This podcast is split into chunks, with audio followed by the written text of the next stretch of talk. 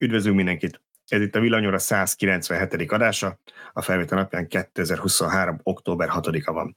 Szokásos hármas felállásban ülünk itt, Antolci Tiborral a főszerkesztőnkkel. Szia Tibor! Sziasztok! És Szűcs Gábor az a Szöcskével. Szia Gábor! Sziasztok! Én pedig Bíró Balázs vagyok. Szokás szerint megint túlpakoltuk szerintem a adásvázlatot, úgyhogy meglátjuk, mi mindenre jut időnk, de a terv az, hogy beszélünk arról, hogy a németek hogyan próbálták meg hogy mindenki napelemmel töltse a villanyautóját, és hogy milyen friss hírek vannak Magyarországon a napelemekkel kapcsolatban. Aztán elmondjuk, hogy Tibor milyen lengyel villanyautóban ült. Utána beszélünk arról a ismét előkerülő friss tervről, vagy újra és újra tervről, hogy elvegyék a plugin hídürektől a zöld rendszámot. Lesz egy kis rész, ahol az autóeladásokról fogunk beszélni, mert a legtöbb gyártó már nyilván sem rossz a legfrissebb adatait a negyedévről aztán megnézzük, hogy olcsóbbak lehetnek-e az autók most már végre. A EU vizsgálat következő témánk, a kínai dömping kapcsán indított EU vizsgálaton tényleg elindult, és ha marad időnk, akkor a legújabb Tesla leleplezésről is beszélhetünk egy kicsit, hogy mi minden derült ki a német gyárról. Na hát ennyi minden, ami a terv, aztán meglátjuk. De mielőtt bármiben belekezdenénk, és amíg még hat a kavinton, addig nem felejtem el elmondani, hogy legyetek szívesek lájkolni, subscribe-olni, feliratkozni, harangot beixelni, minden, ami csak van azon a platformon, ahol követtek minket, hogy minél többekhez eljusson a Villanyóra Podcast. Nagyon szépen köszönjük előre is mindenkinek. És külön köszönet azoknak, akik szuperköszivel köszönik meg a munkánkat. Először is egy nagy elnézés Nikolica Zsoltnak, akit múlt héten elfelejtettünk megelmíteni, ezért most újra küldött nekünk szuperköszit, ez is egy üzleti modell végül is, úgyhogy most duplán szeretnék neki megköszönni, és szintén köszönet Jakab Hajdok Lászlónak, Mikinek és Samunak, úgyhogy köszönjük szépen azoknak, akik támogatták az adás elkészültét. Nézem, mi minden van itt ilyen technikai jellegű bejelentés még így az elején. Szerintem itt lenne az ideje, hogy megemlítsük megint azt, hogy a 200. adást élőre tervezzük, és múlt héten nagyon jól elmondtuk nektek, hogy valószínűleg bekerül a YouTube-os podcasthoz egy szavazás erről, hogy mikor legyen az időpont. Maradjunk annyiba, hogy kommunikációs nehézségek adottak két résztvevő között, akik nem tudták, hogy a másik mit gondol a légy szíves segíts fogalma alatt, úgyhogy ez nem került ki de most megpróbáljuk újra, és akkor ki fog kerülni a szavazás a YouTube-ra, úgyhogy lehet rá szavazni, hogy mikor legyen majd a felvétele az élő adásnak. Aztán... Mert hogy a 200. élő lenne, ha valaki nem olvasott jól a sorot. Igen, tehát a 200. az élő, az élő lesz, úgy tervezzük. Hogy ez jó, vagy nem, az meg kiderül. A maiak alapján nem jó. De... Nem, ma, ma egy laza 40 perc elment az ide tervezett időnkből arra, hogy működjön a technika, úgyhogy ha az élőnél is így lesz, akkor bocs. Nem, az élőnél minden működni fog, hinni kell csak benne. Jó, na a következő, amit akartunk, igen, promozni akartunk egy eseményt, Szöcske, átadnám itt neked. Így van. Kunhalmi Péter Esztergomban villanyautós találkozót szervez, és az ő gondolatait tolmácsolom, idézem szó szerint. Várok minden kedves villanyautóst október 14-én szombaton délután 13.30 és 18 óra között az első Esztergomi villanyautós találkozóra a Primás szigeten található Suzuki Arena volt Pézsa Tibor városi sportcsarnok előtti parkolóban, aki szeretne jönni és teheti, hívjon el magával még egy villanyautóst. És ha már esemény promó, én megkérdezném, hogy a Tesla 10 próbára ti akartok menni? Persze. Ja. Balázs? Akkor jó. Persze, Balázs nem tudja, miről van szó, mint megállítottuk az előbb, de, de Balázs természetesen akar mindenre menni. Most nem menjünk bele a részletekbe, majd akkor mi. máskor beszélünk erről, hogy mi is ez. De örülök, okay. hogy akkor mind ott leszünk. Na, következő, csak hogy haladjunk, mert szerintem ma még kéne egy adást csinálnunk. Én uh, akartam kérdezni Balázs, mielőtt még nagyon belevágsz, hogy a, a akkor nem, vág, nem, nem írtál? Hogy a le nem írtam, a Supercharger szavazást? nem írtam, hogy megpróbálok, meg, tudom, szóltál, hogy szóljak most már vagy Elonnak, vagy, vagy a Tesla európai pr hogy zárják már le ezt a negyedéves szavazást. Még nem írtam, ezért nem zárták le, úgyhogy ma megteszem, jó, mert pénteken a legjobb céges e-mailt küldeni, azt mindenki mindig elolvassa. hétfőn a 142. e-mail lesz, ami eltemették az inboxába, de írok neki, és meglátjuk, hogy beválik az, ami múltkor, hogy akkor észbe kapnak, hogy nem zárták le nincs még vége, de szerintem a helyzet nem változott. Nem várható nagy változás. Akkora elő, előnyel robognak a magyar városok, de azért, ha valaki még nem szavazott, tegye meg, mert a újraindul úgyis lesz új szavazat, tehát nem pocsékolja el. Persze. Én arra vagyok kíváncsi, hogy mik lesznek felkínálva már új helyszínek majd. Lassan nem marad magyar falu, ahol körben. nincsen. minden sarkon Supercharger lesz ez Hát nem, hát azért ott Békés a környéke még bőven elbír supercharger és szerintem azért Dél-Dunántúlon is akár lehetne még több. Gárdony meg Veresegyház is felkerülnehetne a térképre. Igen, akkor én is veszek valami, valami ingyenes töltésre Teslát, Szöcske, hogyha Gárdonyba lehet Eladó, tölteni, eladó. Nincs egy eladó X ingyenes töltésre? Nem, nem. Az, az autót azt nem veszem meg. szóval. Pedig kezd már egész jó lenni. Lassan összerakódik. Lassan, lassan az az olasz taxi ö, szintjére fog javulni. Az Na azért. A podcast támogatója az Opera Stragéjese. Önmagáért beszél. Jó, szóval kezdjük akkor az első igazi témánkkal, mert hogy Németországba érkezett egy érdekes hír, aminél kicsit deja vu volt, azért is született róla cikk. Ugyanis ugye a németeknél van ez az állami villanyautós támogatás, ami hát így két év alatt vezették ki, tehát ugye nagyon ördögtől való tudom, de ők előre megmondták, hogy milyen ütemben és hogy lesz kivezetve. Ugye itt tudjuk, hogy szeptember 1-től már a cégek nem igényelhetnek támogatású irányító vásárláshoz, január 1-től pedig ismét csökken az összeg a magánszemélyeknek is. Viszont De közben indított... ide a napelem. Mondom, hogy közben indítottak egy, kapcsolnám ide, közben indítottak egy másik pályázatot is, ettől teljesen függetlenül, ahol pedig azt állták ki, hogy szeretnék elérni, hogy ha lehet, akkor otthon mindenki napenergiával töltse a villanyautóját, és olyan rendszerekre lehetett pénzt igényelni maximum 10.200 eurót, ami azért mégiscsak 4 millió forint, ahol napelem, otthoni akkumulátor és elektromos autó kombinációjával akarja ezt valaki megoldani, és már az is elég volt, hogyha valaki megrendelte az autót, tehát ha volt egy rendelés a kezében, az is kvalifikálta magát. És hát szerintem meglepte a német politikusokat, hogy mennyien jelentkeztek erre. 300 millió euró volt száma erre a pénzre, és hát ilyen tiszta ifkás pályázat piringje volt a dolognak, ugyanis egy nap alatt elfogyott a támogatás, amit idére terveztek, de úgy, hogy túl is terhelte a rendszert, és nem mindenkit tudtak időben kiszolgálni, ilyen érkezési alapon volt, és gyakorlatilag valami olyasmit olvastam, igen, hogy, hogy, hogy, hogy egy, 8 és 18 óra között 190 ezeren keresték fel a pályázati oldalt, 66 ezeren regisztráltak, és 33 ezer embernek sikerült. Ez már ilyen majdnem, majdnem magyar szint szerintem, úgyhogy valamit tőlünk is át tudnak venni a németek. Jövőre pedig úgy néz ki, hogy újabb 200 millió euró lesz erre a támogatásra. Hát ez kevesebb, ha... mint idén, akkor az 20 Igen. fog tartani.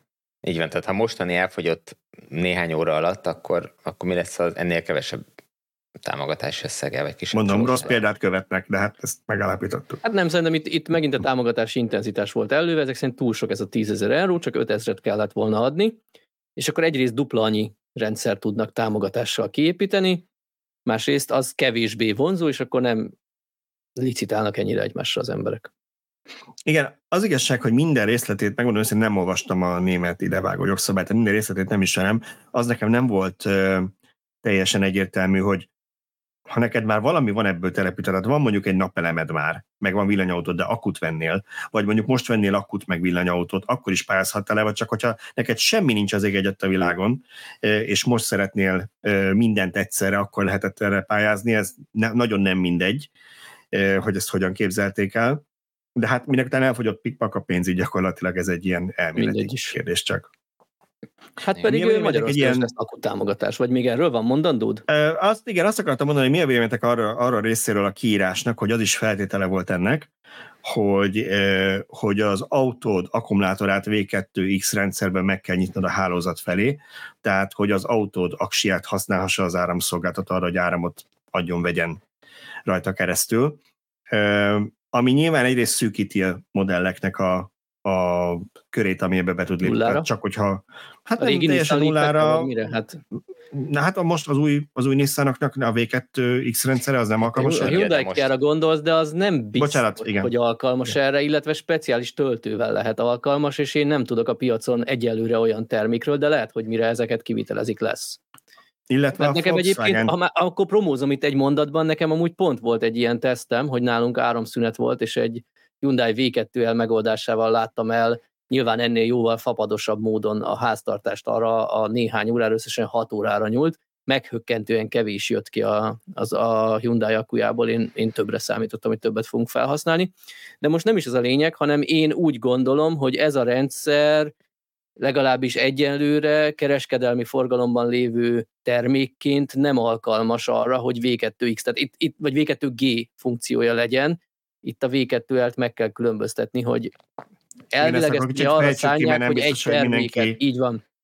Ismeri, hogy mit káromkodunk? A, a V2L funkció az ugye arra szolgál hivatalosan, hogy egy konkrét eszközt, mit tudom én, a telken a fűnyírót, vagy a kávéfőzőt, vagy ilyesmit hajtsunk meg róla, tehát egy berendezésre van számva. Más kérdés, hogy, alkalm, hogy, hogy használhatjuk ezt mi elosztóval, hosszabbítóval, stb. technikailag működik, de azért ott felmerülnek ilyen érintésvédelmi aggályok, tehát hivatalosan nem erre szánja a gyártó, és ezért nem vagyok benne biztos, hogy hogy ez a német támogatás konkrétan ehhez passzol, mert én nem tudok egyelőre olyan fali töltőről, ami ezt a funkciót átalakítaná úgymond V2GV, uh-huh. Mhm. amikor, amikor a hálózatba tudunk visszatermelni, vagy akár V2H, amikor a H betű a home jelzi, hogy egy háztartást lássunk erről.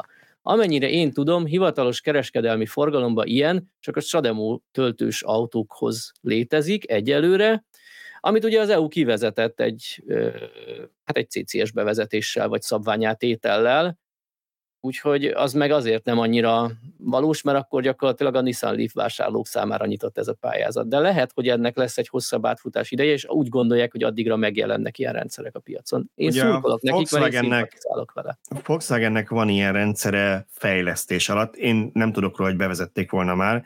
Ígérték, hogy majd a frissített ID3 már ezt tudni fogja. Megmondom őszintén, nem tudom, hogy tudja mert szerintem nálunk még teszten nem járt az autó, ha jól sejtem az új ID3, úgyhogy fogalmam nincs, de azt is hallottam annó, hogy a Volkswagen rendszer az nem teljesen olyan, mint a többiek, mert látok, az DC V2X, ugye az a X az összefoglaló nevezetnek a rendszereknek, szóval hogy ilyen, ezt a funkciót vagy DC-vel akar megoldani, nem AC-vel, fogalmam nincs, viszont, viszont én is úgy érzem, hogy ez egy kicsit leszűkíti ezt a kört, illetve a másik gondom vele az, hogy én továbbra is úgy érzem, hogy ez egy nagyon szép maszlag, meg, meg az elmélet az jó, de én nem nagyon szeretném, hogy az, hogy az én autóm akkumulátorát azzal gyilkoljuk, hogy a szolgáltató rajtam keres pénzt. Szóval, hogy ugye ilyenkor azért, amikor a szolgáltatónak te megnyitod az akkumulátorodat, akkor ő ezt energia kereskedelemre használja. Ugye ez nagyon pici, de összeadódik, sok kicsi sokra megy, aminek egy rohadt jó üzlet, ha ezt valamivel kompenzálja a fogyasztó felé pénzben, akkor azt mondom, hogy valaki dönthet úgy, hogy jó, mondjuk nekem lehet, hogy LFP akus autóm van, az úgyis többet bír, végül is nem zavar, hogyha valamivel kevesebbet fog később bírni, mert belefér, és nekem megéri. De ha ezt ingyen és bérmentve kell biztosítani, hogy ő ezzel kereskedjen, az nekem nem egy nem Vélhetően nem ingyen, rendszer. tehát úgy gondolom, hogy ezzel a fogyasztó is jól fog járni, és igen, a nagy számokban van itt a lényeg, hogyha minden második háztartásban be van dugva egy autó állandóan, akkor, akkor annyira picit kell egy autóból kivenni, hogy meg se érzi. Másrészt én úgy érzem, hogy a mai autók akuja az már ciklus számot tekintve mindenképp túl fogja érni az, autó, érni az autókat. Egy-két extrém sokat futó autót kivéve esetleg. Tehát azt nem mondom, hogy ha valaki annyira megóvja az autóját, hogy 35 évig akarja használni, hogy akkor korban ki fogja bírni az, az a gyári akku öregedés nélkül, nem tudom, nem állítom azt, hogy nem, de ebben nem vagyok meggyőzve.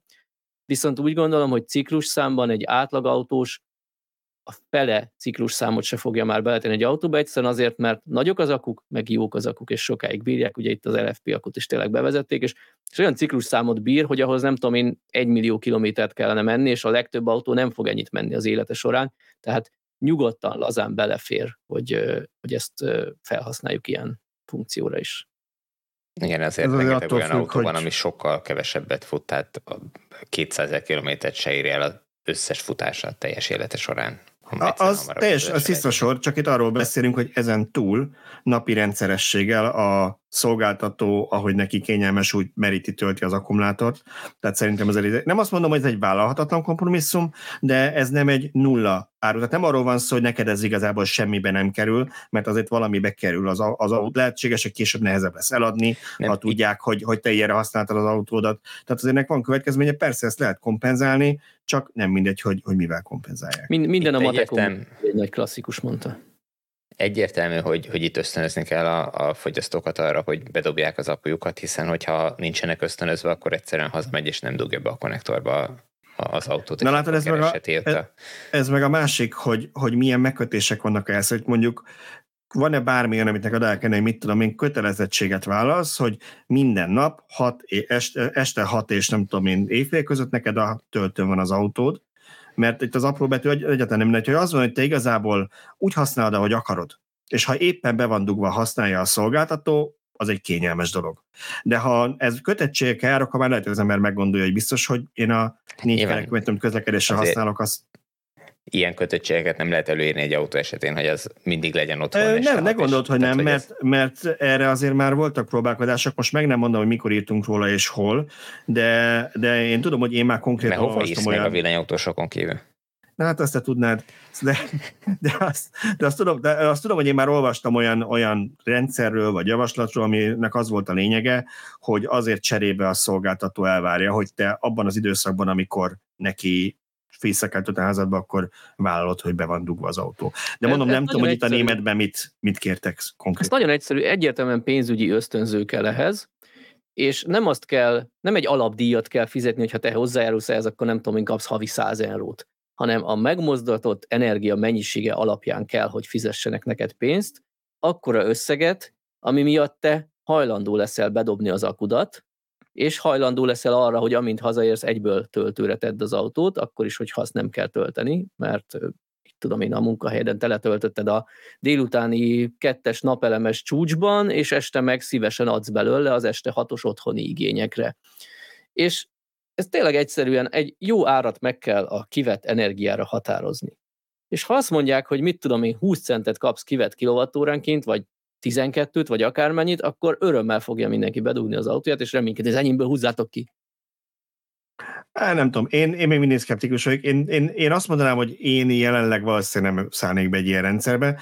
Arra én, én személy szerint jónak tartom ezt a V2X megoldást, hogy ha nekem bárhol kempingezésnél egy vészhelyzetben, vagy, vagy csak kényelmi okokból, vagy egy áramszünet esetén szükségem van rá, akkor az autómból tudjam használni azt a nagy akut, ami amúgy is ott van. Tehát szerintem egy tök jó extra szolgáltatás, ami, ami pénzt ér, tehát én még extra is. De azt mondom, hogy ha extraként árulják ezt, az is bizonyos összeig érdemes kifizetni.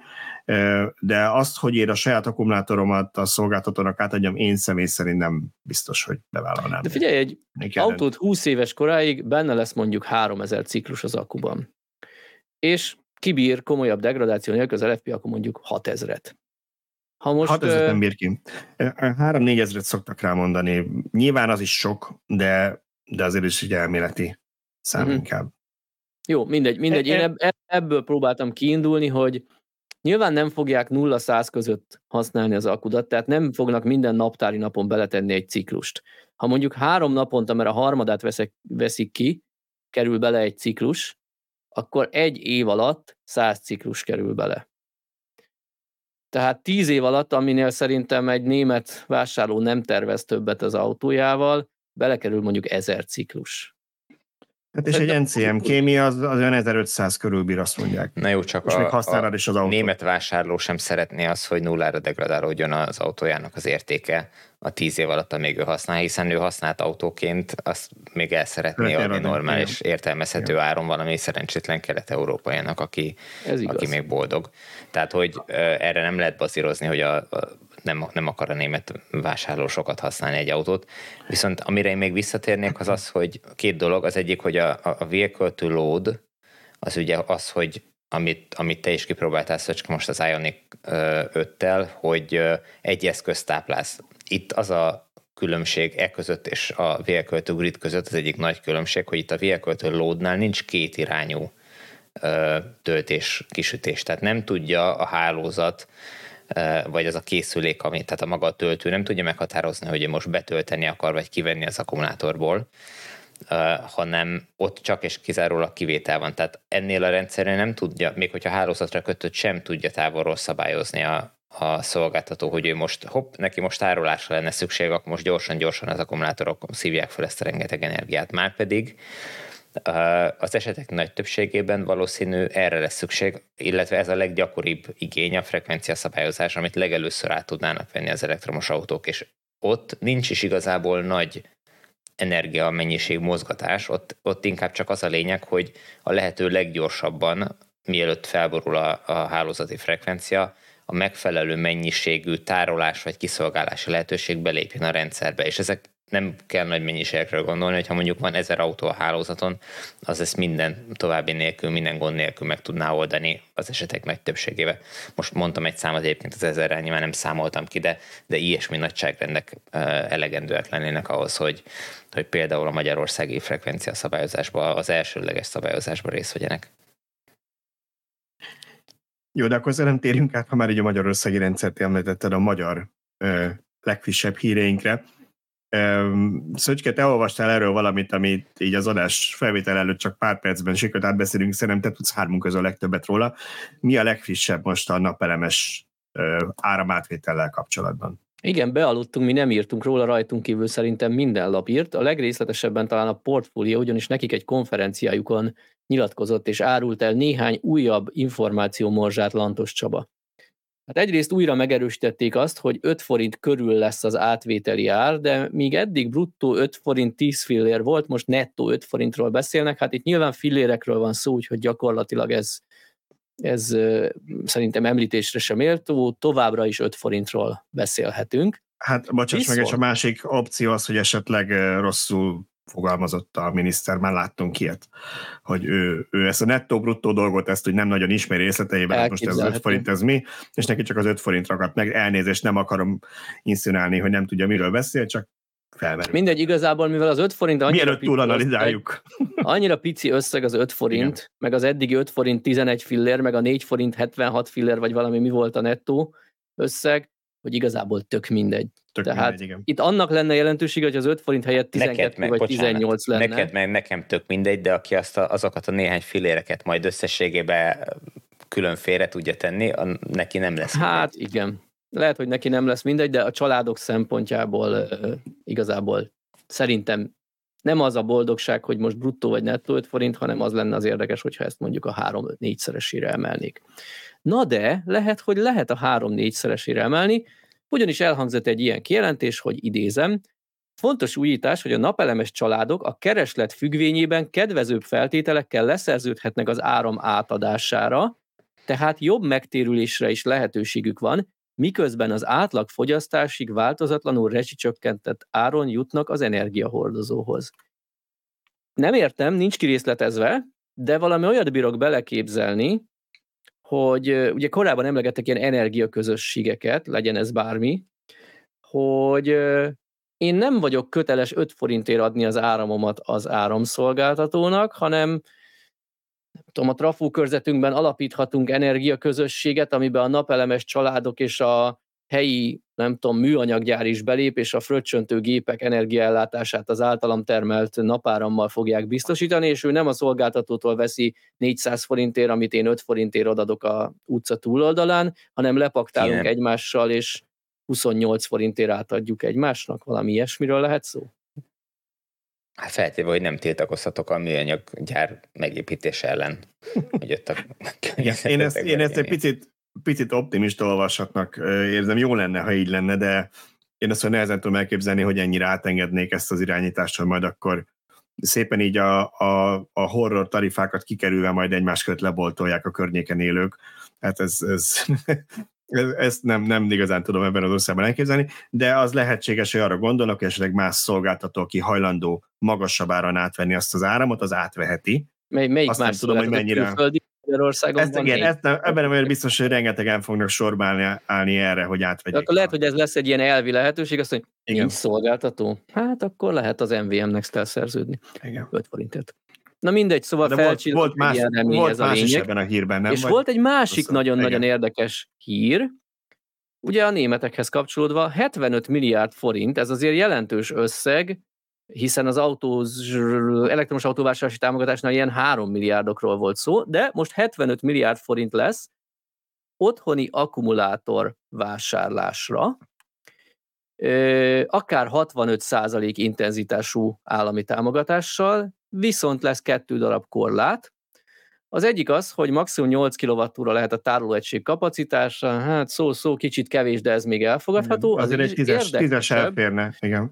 Mindegy, azért Vele, mondom, hogy ez főle, még főleg, ilyen... hogy a legtöbb, a legtöbb rendszer ugye úgy van, hogy 5-10 így lehet pakolni a modulokat egymásra, úgyhogy a, a 8, biztos van olyan, amelyik mondjuk négyesével csinálja, de Minden. Hát, ha ő nyolcat hirdetett meg, akkor biztos ismer valakit, aki négyesával csinálja, vagy nyolcasával. Nem akartam ennyire egyértelműen fogalmazni, de rendben, oké. Okay. De így van, a többség az ilyen öt tizekben gondolkodik, tehát egy Tesla akku az 13, tehát azt kétharmadolni kell, lehet, hogy Igen, a, a három család együtt kettőt vesz. Ugye a Huawei-nek van konkrétan ez a Luna rendszere, nagyon sokan használják az invertereiket, tehát szerintem sokan eleve ezt nézték, én azt annól ezt, ennek néztem utána, és az így pakolható modulok vannak, te döntheted, hogy 5, 10 vagy 15 kWh-át raksz egy BMS alá. Tehát akkor 5 rakhatsz, mert 8 a felső limit. Igen. De igazából te semmiért nem fogsz rakni, ugyanis van egy másik korlát, 4 kW lehet a beépített kapacitás. Tehát a napelemes rendszer max 4 kW-os lehet. Így Ami van, hozzáteszem, a régi rendszerem 4 kw volt. Kellett neked lecserélni, látod, három fázis, meg kutyafüle. Ja. Megy, megy itt a flancolás, mi aztán most már kéne a napelem. Igen, és ezt Igen. sokan mondták, hogy ez a, a, ez a 4 kW, ez, ez milyen kevés. Nekem egy régi, néhány évvel ezelőtti sztori jutott eszembe, amikor szintén 4 kW volt a limit, talán emlékeztek rá, hogy bevezettek egy napelem adót néhány éve, aminek nulla forint a kulcsa. Az a baj, nem, nem googliztam ki, most nem tudom a határidőt, ilyen 2020 körüli dátumleng, hogy aki, aki azelőtt telepített bármilyen napelemes rendszert, az adómentes, oké, okay. viszont aki az adott dátum után telepített, és 4 kW alatt itt telepített, az továbbra is adómentes, de ha az adott dátum után 4 kW-nál nagyobbat telepített, akkor az már adóköteles, de az adókulcs egyenlőre 0 forint, vagy 0 százalék, nem tudom, hogy milyen mértékegységben van megadva, de a lényeg az, hogy nulla. E, igazából attól, hogy akkor, amikor ezt bevezették, picit meg is ijedtünk, én is azután bővítettem, de valójában a magyar jogrendszerben nagyon nem aggódnék, mert tök mindegy, hogy van egy nulla forintos adó, vagy nincs adó, ugyanúgy holnaptól lehet belőle egy 500 forintos adó, tehát igazából komoly aggodalomra nincs ok, csak a 4 kW-os limit ugrott be nekem, és akkor azzal kommunikálták, hogy egy átlagos háztartás fogyasztását egy 4 kW-os rendszer képes Magyarországon kiszolgálni. Ugye egy 4 kW-os rendszer jól van tájolva, az akár 5000 kWh is megtermelhet évente, tehát ők abból indulnak ki, hogy ennyi egy átlagos családi ház igénye. Mondjuk kicsit fura, hogy akkor ennek miért fele 2500 az rezsicsökkentett limit, de hát ilyen részletekben nem menjünk bele. A lényeg az, hogy ha valaki elektromos fűtésre vagy villanyautó töltésre rendezkedett be, és 4 kW-nál nagyobb napelemes rendszert vásárolt, ő nem fog kapni a 75 milliárdos 60 Tehát nekik miért is lenne szükség akkumulátorra, akik mondjuk fűtéssel is. Úgyis ott a villanyautót, tehát te igen. gazdag vagy, és vegyél magadnak akut. Igen, én azt akartam mondani, hogy gyorsan megnéztem, hogy pillanatok alatt talált adat, tehát lehet, hogy van frissebb, de a legfrissebb, mint találtam 2021 végi adat, abban az volt, hogy a magyar háztartási, tehát nem a lakossági HMK rendszerek átlagos ö, ö, teljesítménye 7,45 kW. Úgyhogy Mert mindenki bizniszt akart belőle. Ez is elhangzott ebben a lantosféle interjúban. Ebből fogunk élni az 5 forintos átvételi ár, árban. Így van, hogy azért lesz 5 forint az átvételi ár, mert a na, otthoni erőmű az nem azt a célt szolgálja, hogy neked ez egy jó üzlet legyen és keres rajta, azt a célt szolgálja, hogy a saját fogyasztásod fedezd. Én addig azt mondom, hogy amíg van a szaldós rendszer, és afelett 5 forint az átvételi ár, bár nevetségesen kevés, de el tudom fogadni ezt az érvet, hogy az a cél, hogy az otthoni fogyasztásot fedez. Viszont onnantól, hogy bruttó elszámolásba kerül például bárki, aki most dönt napelemes beruházásról, mivel szeptember 8-tól már nem lehet szaldóba szerződni, az ugye azt fogja eredményezni, hogy a nyári termelése az azért fog kapni 5 forintot, télen pedig 38 kötőjel 70 forintért, tehát valahol a kettő közötti árattól függ, hogy mennyi az éves fogyasztása, fog vételezni energiát, tehát ott azért van egy laza tízszeres szorzó, úgyhogy ott azért egy kicsit szerintem kevés az 5 forint ehhez. Szerintem ez a, ez a 4 kW-os limit, ez gyakorlatilag megöli ezt a történetet, tehát ez egy annyira elhibázott határ, amit meghúztak. Ez tudjátok, ez körülbelül olyan, mint amikor amikor annól a villanyutos állami támogatásnál valamelyik elsőnél sikerült megszabni egy olyan értékhatárt, ami, ami alatt gyakorlatilag nem volt autó, vagy alig volt autó. De az jól működött, igazából... mert egy csomó gyártó be, becsusszantott alá egy leputított modellt. Más kérdés, hogy buta Igen. modellek voltak, de, de az áraknak jót tett. Igen, a hát második igen. az már talán kicsit, amikor kitalálták ezt a felső kategóriát kisebb ö, támogatással, abban már volt egy kis, kicsit több értelem, de amikor ilyen van 10 millió forint volt a limit, az alatt szinte alig lehetett értelmes méretű autót találni. Igen. Ö, na mindegy. Szóval, hogy ez megint azért is mennek, hogy ez nem volt szakmai előkészítő munka, senkivel nem konzultáltak. Nyilván vannak erre Magyarországon egyesetek szövetségek, akik, akik ezeket a cégeket meg fogyasztókat fogják össze. Esetleg meg lehetne néha kérdezni a véleményüket, nem utólag tűzoltani, hogy jaj, hát akkor végül is rosszul csináltuk ezt a pályázatot, mert alig érkezett rá mondjuk 5000 igény. Nem tudom, lehet, hogy nekem nincs igazam, és, és nagyon sokan fogják ezt igényelni, és ki fog merülni.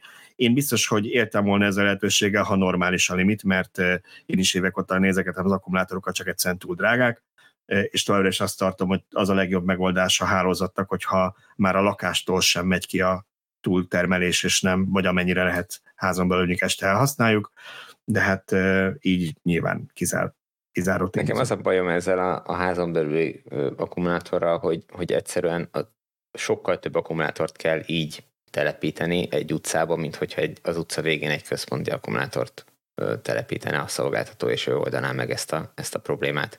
Hiszen így én minden egyes esetben a saját magamnak kell eltároljam, miközben lehet, hogy napközben a szomszéd fel tudná használni az én általam eltárolandó energia egy részét, és akkor már csak mondjuk, mit tudom én, kétharmadát kell eltárolni a, a, a az utca végig. Igen, ebben van valami, hogy ahol tényleg van esetleg egy üzem, aki nappal, nappal dolgozik, De vagy nem csak egy üzem, hát és nem.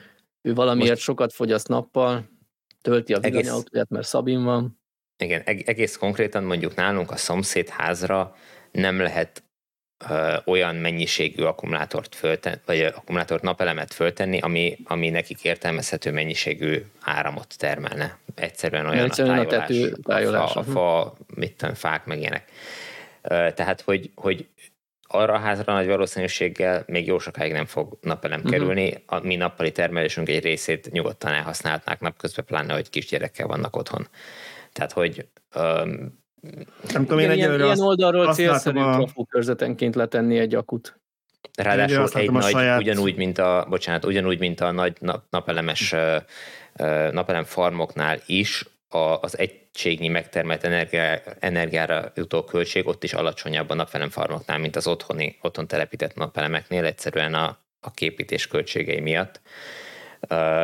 Ugyanígy nagy valószínűséggel egy kilovattóra energia eltárolásának a költsége egy nagy akkumulátorral a trafó mellett sokkal olcsóbb lenne, mint mindenkinek otthon letenni ezt a rendszert, és saját vezérlést kiépíteni rá. Nyilván a másik oldalon ott van, hogy, hogy ahhoz kell lennének jó vezetékek egészen a trafóig. Tehát az, az fontos feltétel ennek. De látod, hogy, nem, mert, hogy a szolgáltató, majd a kommenteknél beszélünk róla, hogy ha a szolgáltató tesz le akut, azt is egy fogyasztóhoz szeretné tenni, nem a trafóhoz. Na de majd később. Bocsánat, okay. Balázs, belit fog. A következő ö, hírünk szerintem a lengyel villanyautó volt. Térjünk át erre, mert rengeteg témánk van, aztán nem jutunk oda. Ö, igen? Túl sokat nem húznám, volt egy, voltam múlt héten, amikor ketten csináltátok az adást Lengyelországban a New Mobility Congress elnevezésű nagyszabású rendezvényen. Tényleg nagyon profin megcsinált kelet-európai elektromobilitási konferencia, ahol ahol például Szlovéniából ott volt a, az egyik illetékes, nem miniszter, de valami államtitkárszerű figura is például, akivel találkoztunk, meg beszélgettünk, tehát hogy már a politikusok is ezt, ezt elkezdték követni ezt a rendezvényt, és, és ezen a rendezvényen volt, van kiállítás is, ahol például megnéztem az Eco Electrica nevű cégnek a, a töltőit, őket azért ö, emelném ki, mert ö, ők fogják biztosítani vagy gyártani az Ionity kelet-európai töltőhálózatába szánt töltőket a következő néhány évben, mert talán 300 darab töltőt rendelt tőlük az Ionity. Um, és ők olyan szinten állnak a fejlesztésre, hogy például a standjukon ki volt már állítva meg a Charger csatlakozós töltő is, ami ugye még nincs véglegesítve meg a Charger szabvány, de, de azért nagyjából már lehet látni, hogy hogy, hogy fog ez kinézni. Most a youtube ja, a, a képeken látják a csatlakozót is.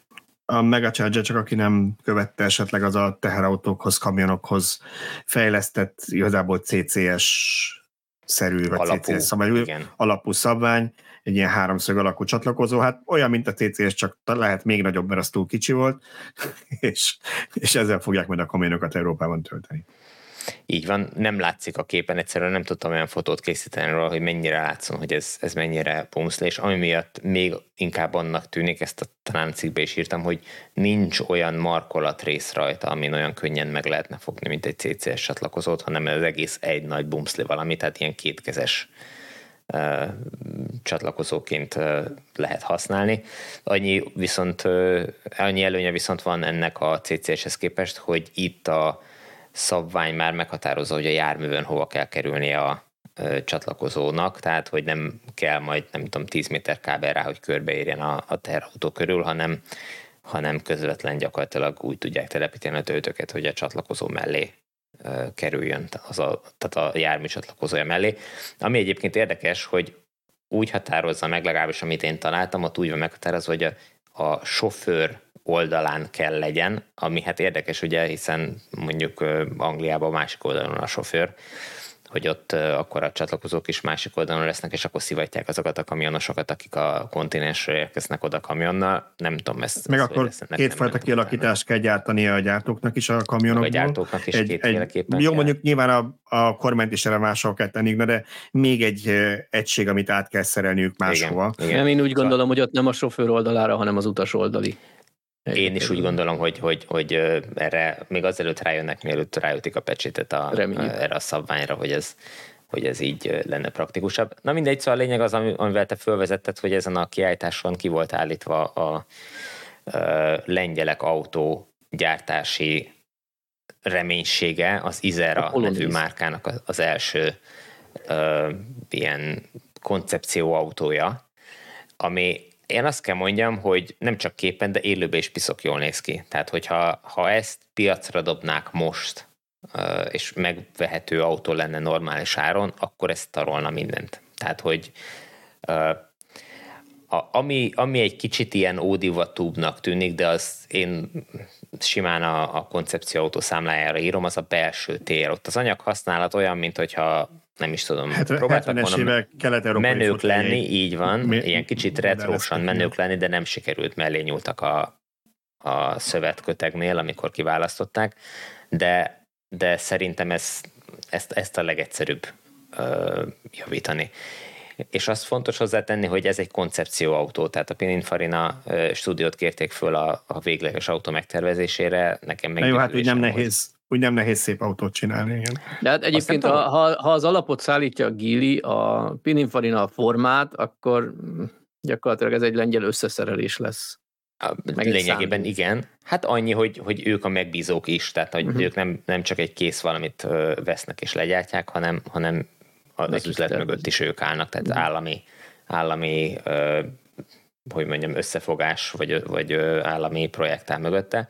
De a lényeg az, hogy igen, ahogy, ahogy mondtad, a, a kínai Geely-től veszik a, a SEA nevű platformot, ami, amit onnan ismerhetünk, hogy ugyanez a platform az alapja a Volvo EX30, EX30-nak, illetve a Smart Number One-nak is. Tehát, hogy, hogy egy nagyon, nagyon jó alapra épül majd ez az autó, szóval hogyha ha sikerül összehozniuk, és nem buknak az egészbe bele, mielőtt elindulhatna a gyártás, vagy a gyártás főskálázása elején nem buknak el, akkor, akkor ez akár egy nagy sikersztori is lehet itt Kelet-Európában. Hát a lengyeleknek szükség lehet egy lesz. ilyenre. Nyilván az árazás lesz fontos, de, de mennyit írtál a cikkben? Valami 50 milliós személyautóállomány van Lengyelországon belül? Ö, személyautóból nincs annyi, csak 25. De akkor ez a teljes. Uh-huh. Uh, igen, tehát hogy ott... De, de az is de hatalmas szám, hogy... tehát egy ekkora piac simán elbír egy hazai gyártót. Igen, ezt azért érdekes, vagy ez azért érdekes, amit mondasz, mert uh, amikor én a standon elkezdtem beszélgetni az egyik illetékes vezetővel ott, akkor, akkor ő is ezzel vezette föl, hogy Lengyelország a, nem tudom, ő mondta, hogy hanyadik legnagyobb uh, autó tehát ő nem úgy mondta, hogy autópiac, nem is tudom, hogy milyen szám, vagy melyik, melyik mértékegységgel ö, említette, de lényeg az, hogy, hogy jelezte, hogy, hogy, hogy ö, Lengyelország az egyik legnagyobb ilyen piac ö, Európában, amelyiknek nincs saját autógyártása. Tehát, hogy ez ö, nem, nem észszerű, és, és, és ezen időszerű változtatni.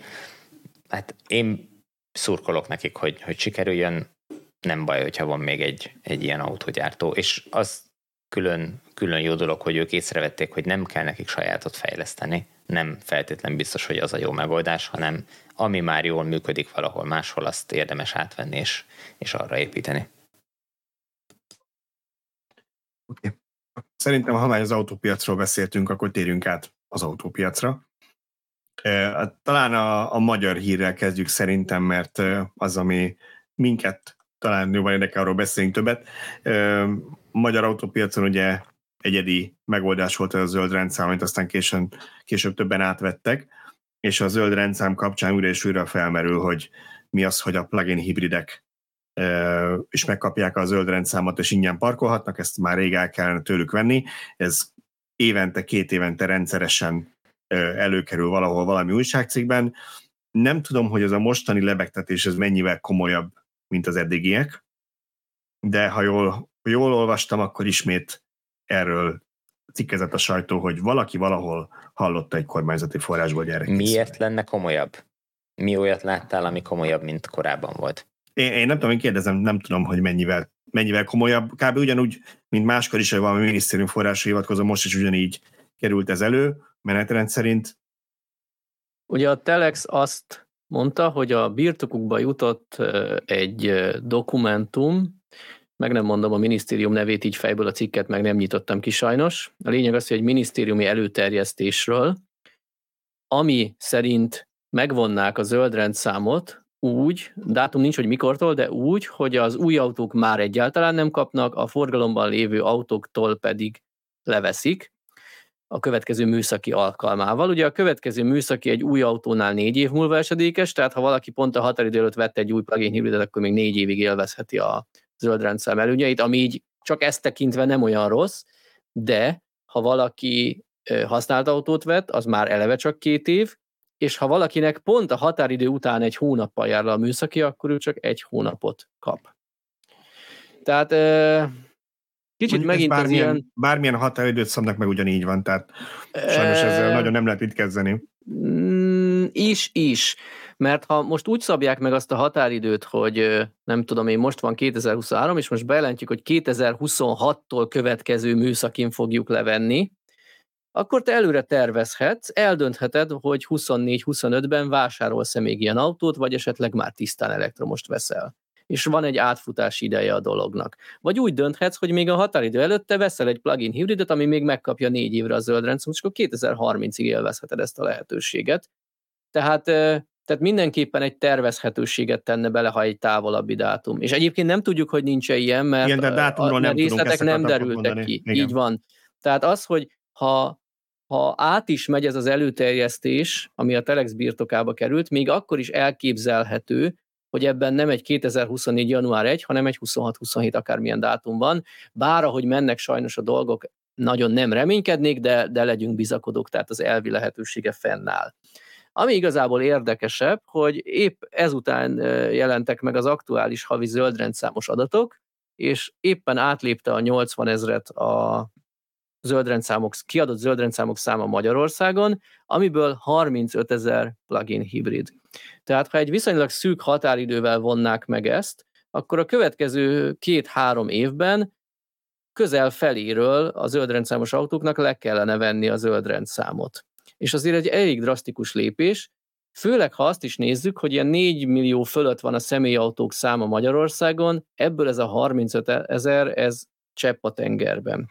És ugye Kevesen érdemes elgondolkozni, hogy milyen, mi lehet, a, mi lehet emögött. Ugye mire jó a zöld rendszám, ahol még adják ezt a kedvezményt, ingyen lehet parkolni. Ez az, ami fizikailag a zöld rendszámhoz kapcsolódik, mert a parkolőr látja, hogy zöld, oké, neki nem kell ilyet venni, pipa, nem büntetem meg. Ezen kívül van ugye néhány kedvezmény, amit így kicsit összemosnak az emberek a zöld rendszámmal, de valójában azoknak az alapja a központi nyilvántartás. Ha egy autónak a besorolása 5P vagy 5N, ez azt jelenti, hogy hatótávnövelős elektromos autó, vagy plug-in hibrid, eleve furcsa, ez is megérne egy beszélgetést, hogy hogy jöttek ki ezek a besorolások vagy számok, ami mögötte van, de most nem ez a fő téma. A lényeg az, hogyha ebbe a két kategóriába sorolt autóktól elveszik a zöldrendszámot, és csak annyi történik, hogy elvették a zöldrendszámot, akkor ők nem parkolhatnak leginkább Budapesten, mert az a legnagyobb terület, mert már valami 50-ről 20-ra csökkent azoknak az önkormányzatoknak a száma, aki még adja ezt a kedvezményt. Viszont ha a mögöttes tartalmat is elveszik az adókedvezményeket, megpróbálom fejből hibátlanul felsorolni, a zöldrendszámosok jelenleg nem fizetnek teljesítményadót, amit régen súlyadóként emlegettek, nem kell fizetni cégautóadót, nem kell fizetni átírási illetéket tulajdonosváltásnál, és nem kell regisztrációs adót fizetni első magyar forgalomba helyezésnél, remélem nem hagytam ki semmit. Na most én végeztem egy gyors számítást, hogy körülbelül mekkora összegről lehet itt szó.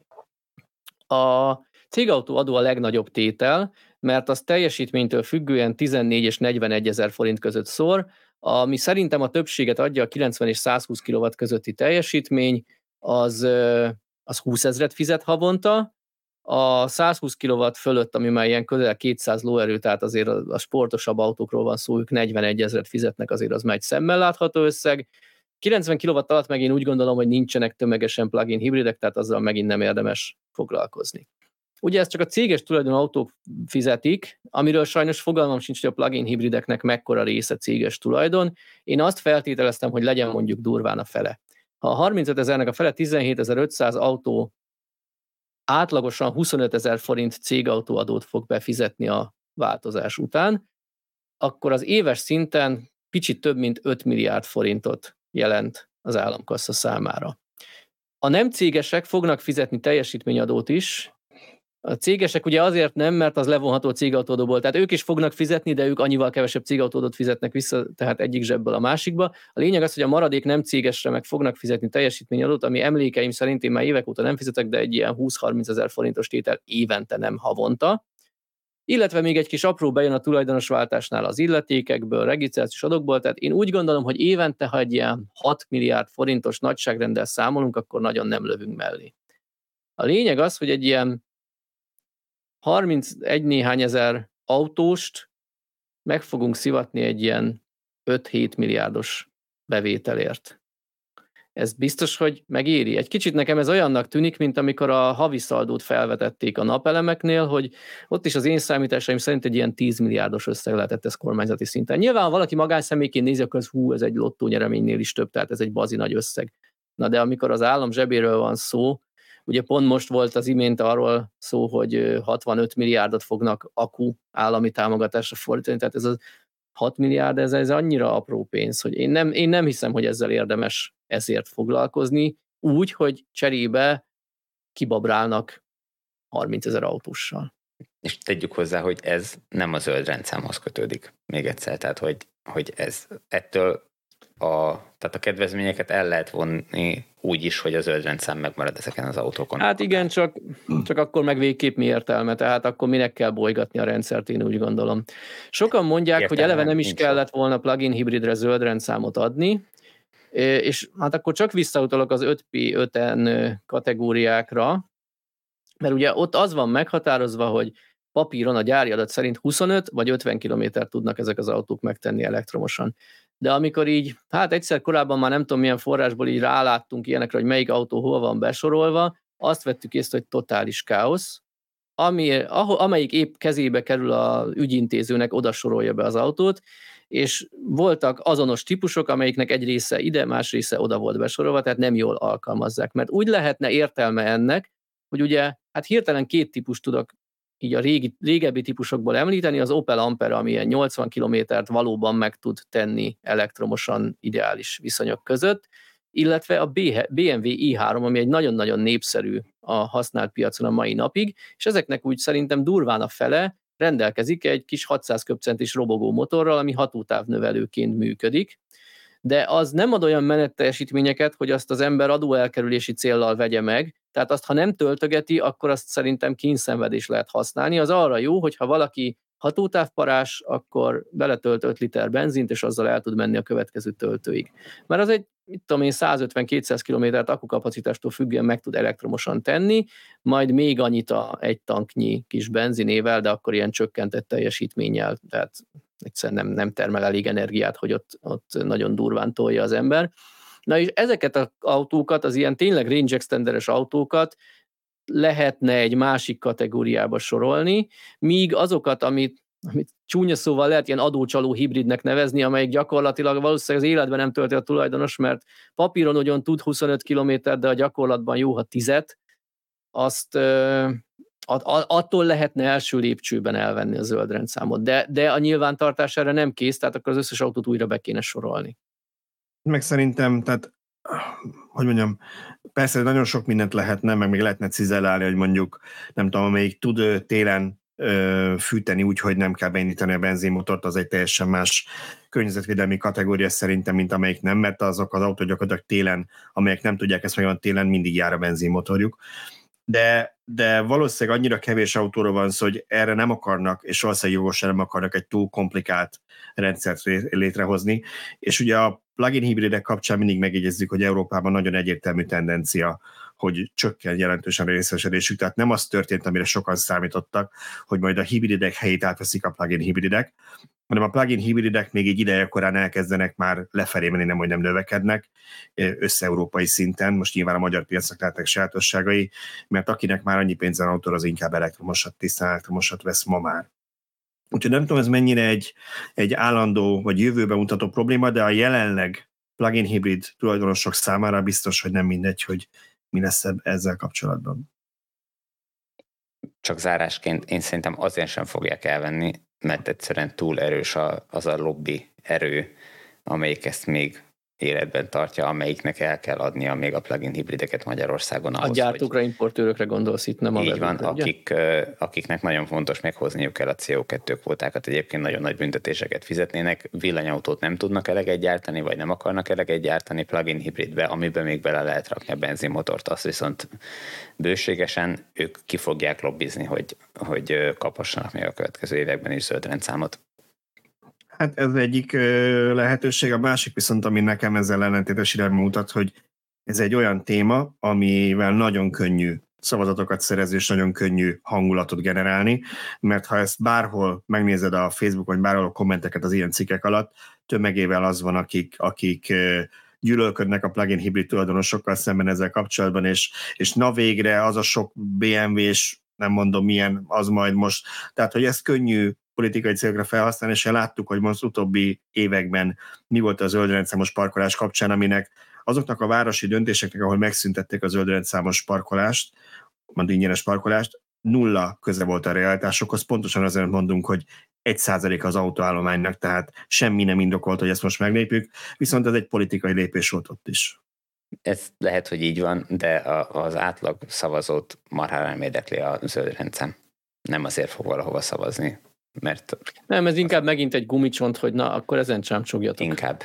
Igen, igen, inkább. De ahhoz meg bőven elég ez a lebegtetés, ami viszont a lebegtetés meg megint csak káros a, az autóértékesítésre, tehát az egész autópiacot be, be fogja állítani, hogyha egy ilyen ö, szóbeszéd járja.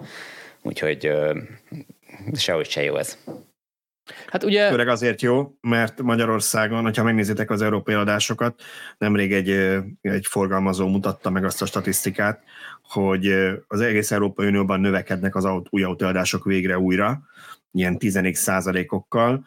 Egy ország, egyetlen egy ország volt kivétel Magyarország, ahol most már meg nem mondom, hogy plusz vagy mínusz, de valami másfél százalék volt a grafikonon. Tehát azt láttad, hogy így a oszlopok így mindenhol magasan voltak, és Magyarország volt az egyedül, ahol lent volt. Mínusz, ha mínusz erre még, volt akkor lehet, hogy volt. Erre még rákapunk egy, egy újabb negatív döntést, akkor nem lesz jó. És ha már, a ha magyar már áttérünk a, ha már áttérünk a magyar sajátosságokra, a jó autóknak volt egy közleménye, amiből az derült ki, hogy a használt autók között reneszánszát élik a dízelek Magyarországon, egyszerűen azért, mert Nyugat-Európából jó áron, nyomott áron elkezdik kiszorni, ők már szabadulnának, és mi meg örömmel elhozzuk ezeket az autókat.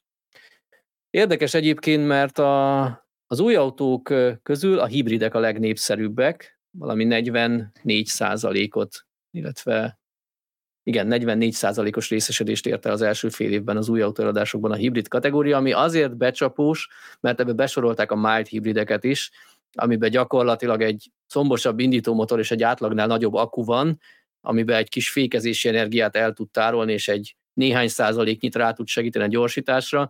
Igazából én, én azt mondom, hogy jó ez, réges-régi ennek kéne lenni minimum minden autónak, minden hagyományos autónak, de hát ez lenne a minimum, hogy a, a fékenergiát azt nem hővé alakítsuk meg fékporrá, hanem, hanem mozgási energiaként eltároljuk. Csak ugye ettől becsapós lesz ez a statisztika. Eleve a, a kétharmadát ennek a 44 százaléknak a statisztikák szerint azok az autók teszik ki, ami gyakorlatilag egy métert sem tud elektromos üzemben megtenni, de azért vannak ebben plug-in hibridek és egyéb hibridek is.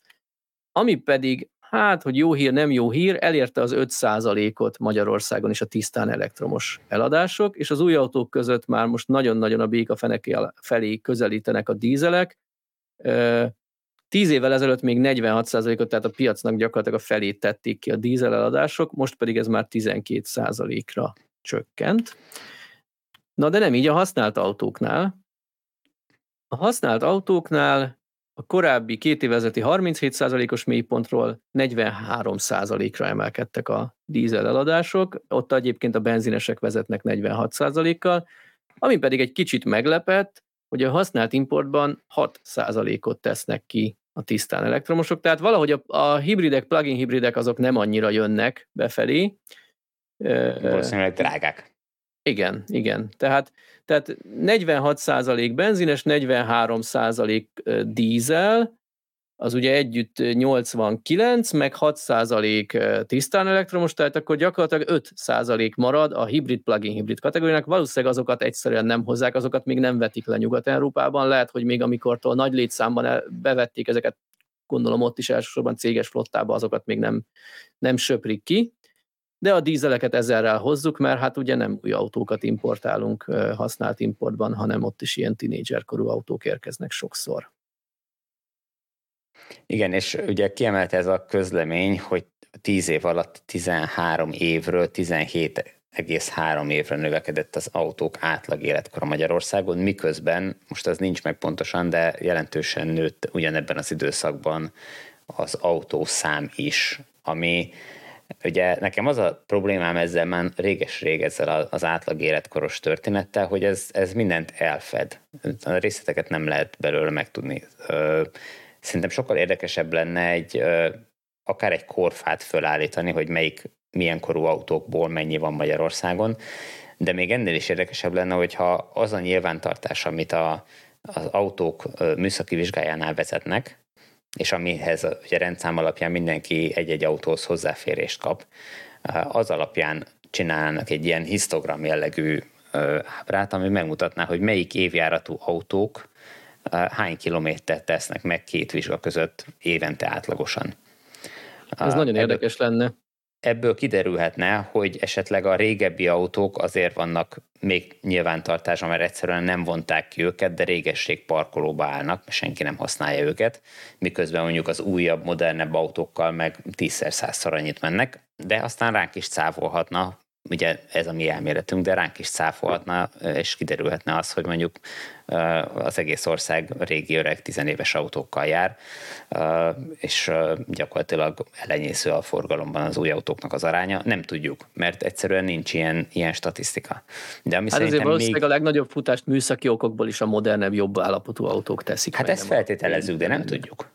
Nem, én saját családi példán tudom például ezt igazolni egy olyannal, hogy nálunk nagyon sokáig egy ilyen 20 év körüli benzines autó állt a garázsban, így a család tartalékautójaként.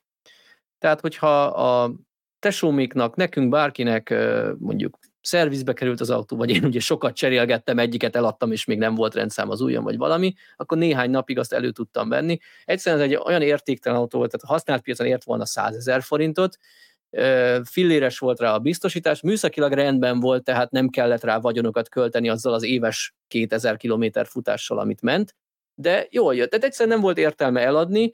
Mm. Szüleimnél volt egy üres garázs, ahova be tudtuk tenni, tehát még nem is az utcán rohadt, és ez így nekünk tök jó volt, hogy, hogy bárkinek bármikor tartalékautóra volt szüksége, akkor oda ment és elhozta, és én magunkból kiindulva elbírom képzelni, hogy sok ilyen nagyon keveset futó idős autó benne van a statisztikában, de ez ugyanúgy egy darabnak számított, mint a vadonatúj 40 milliós autó, amit ma adtak el.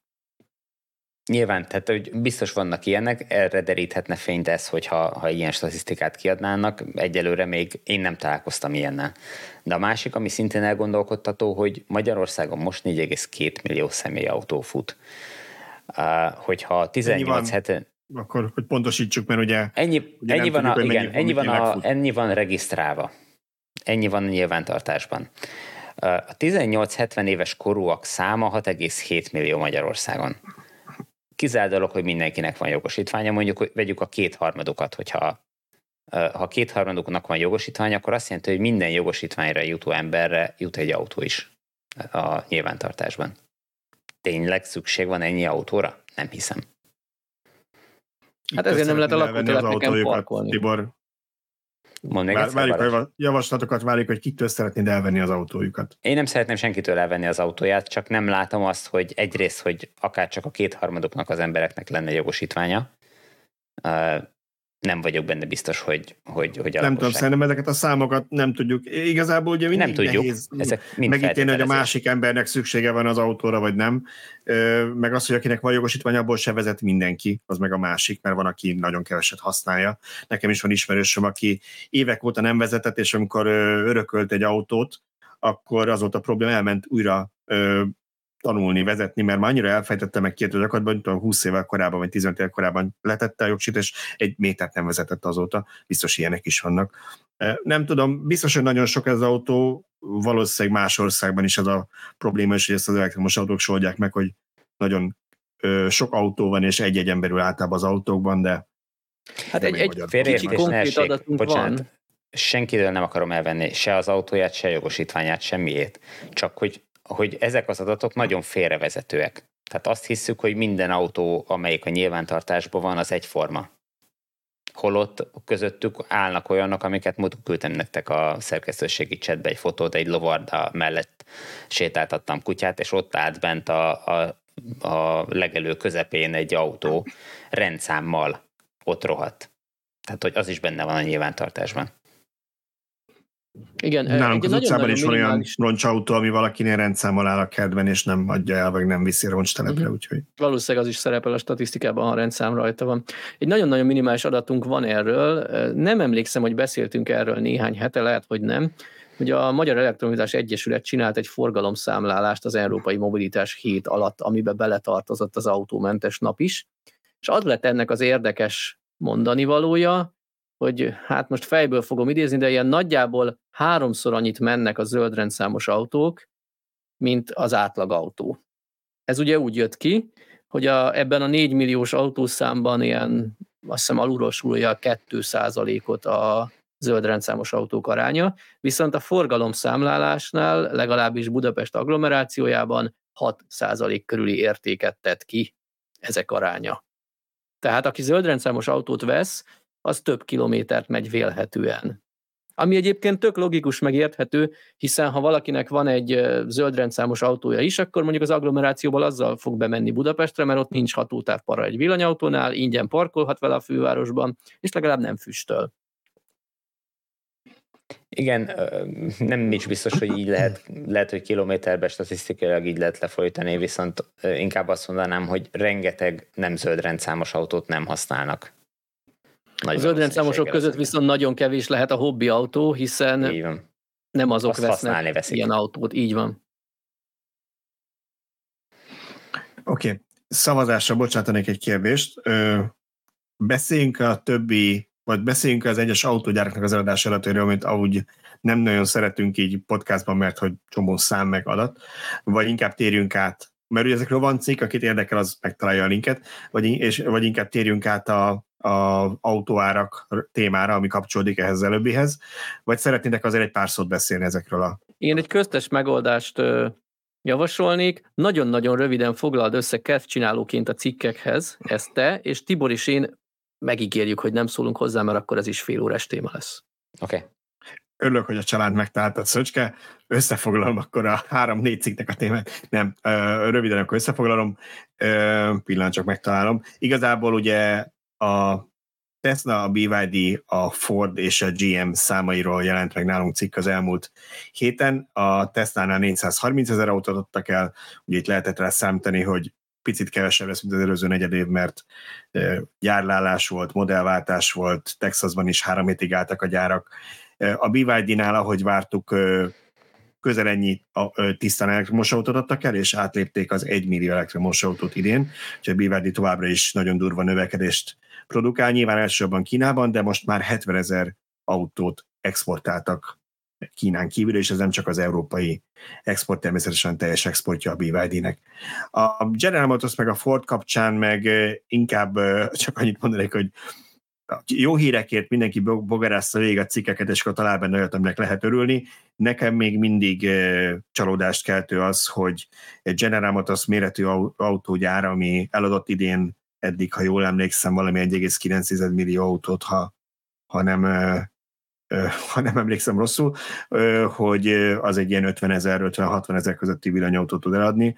A Ford, ami meg másfél millió autót adott, ezek az amerikai számaik, természetesen a Ford másfél millió adott el, autó, másfél millió autót adott el Amerikában, eddig idén az 20 ezer elektromos autót tud eladni egy negyed évben. Ezek szerintem nagyon, nagyon alacsony számok még mindig. Most már várjuk, hogy ezek a gyártók most már tényleg megmutassák, amivel eddig csak fenyegettek bármi komment, egyéb. Azt ígértük, hogy nem szólunk hozzá. Lenne, lenne amúgy, de beígértem, hogy nem, nem mondom. De egy-egy mondatot azért akkor mondjatok, és akkor ne maradjon bennetek egy-egy mondat. Hát nézd meg, hogy el tudják még a hagyományos autóból is adni azt a rengeteg autót. Most minek törjék magukat elektromos autóval? Majd amikor kell, előrántják a fiókból, és gyártják majd a villanyautókat. Oké. Okay. Az irónia méterem annyi... kicsit kilenged, de én annyit, annyit tennék hozzá, hogy pont ma hajnalban nem hagytak aludni a gyerekeim, mert rosszul aludtak, és így elkezdtem olvasgatni mindenféle villanyautós cikkeket külföldi oldalon, és egyik szemem sírt a másik nevetet, mert Amerikában, valahogy pont amerikai számok kerültek elém, több gyártó nagyon szép növekedéseket produkált. Amin a Volkswagennek a saját eladásaik között már ilyen 10% a tisztán elektromos ID4 az USA-ban. Tehát ezek, ezek tök jók, hogy, hogy gyorsan növekednek. Na de ahogy te is mondtad, még mindig olyan kis nevetséges 10-20 ezres mennyiségekről beszélünk, hogy emiatt megsírt a másik szemem. Úgyhogy van hova fejlődni, de a, a görbe kezd szépen mutatni. Oké. Okay.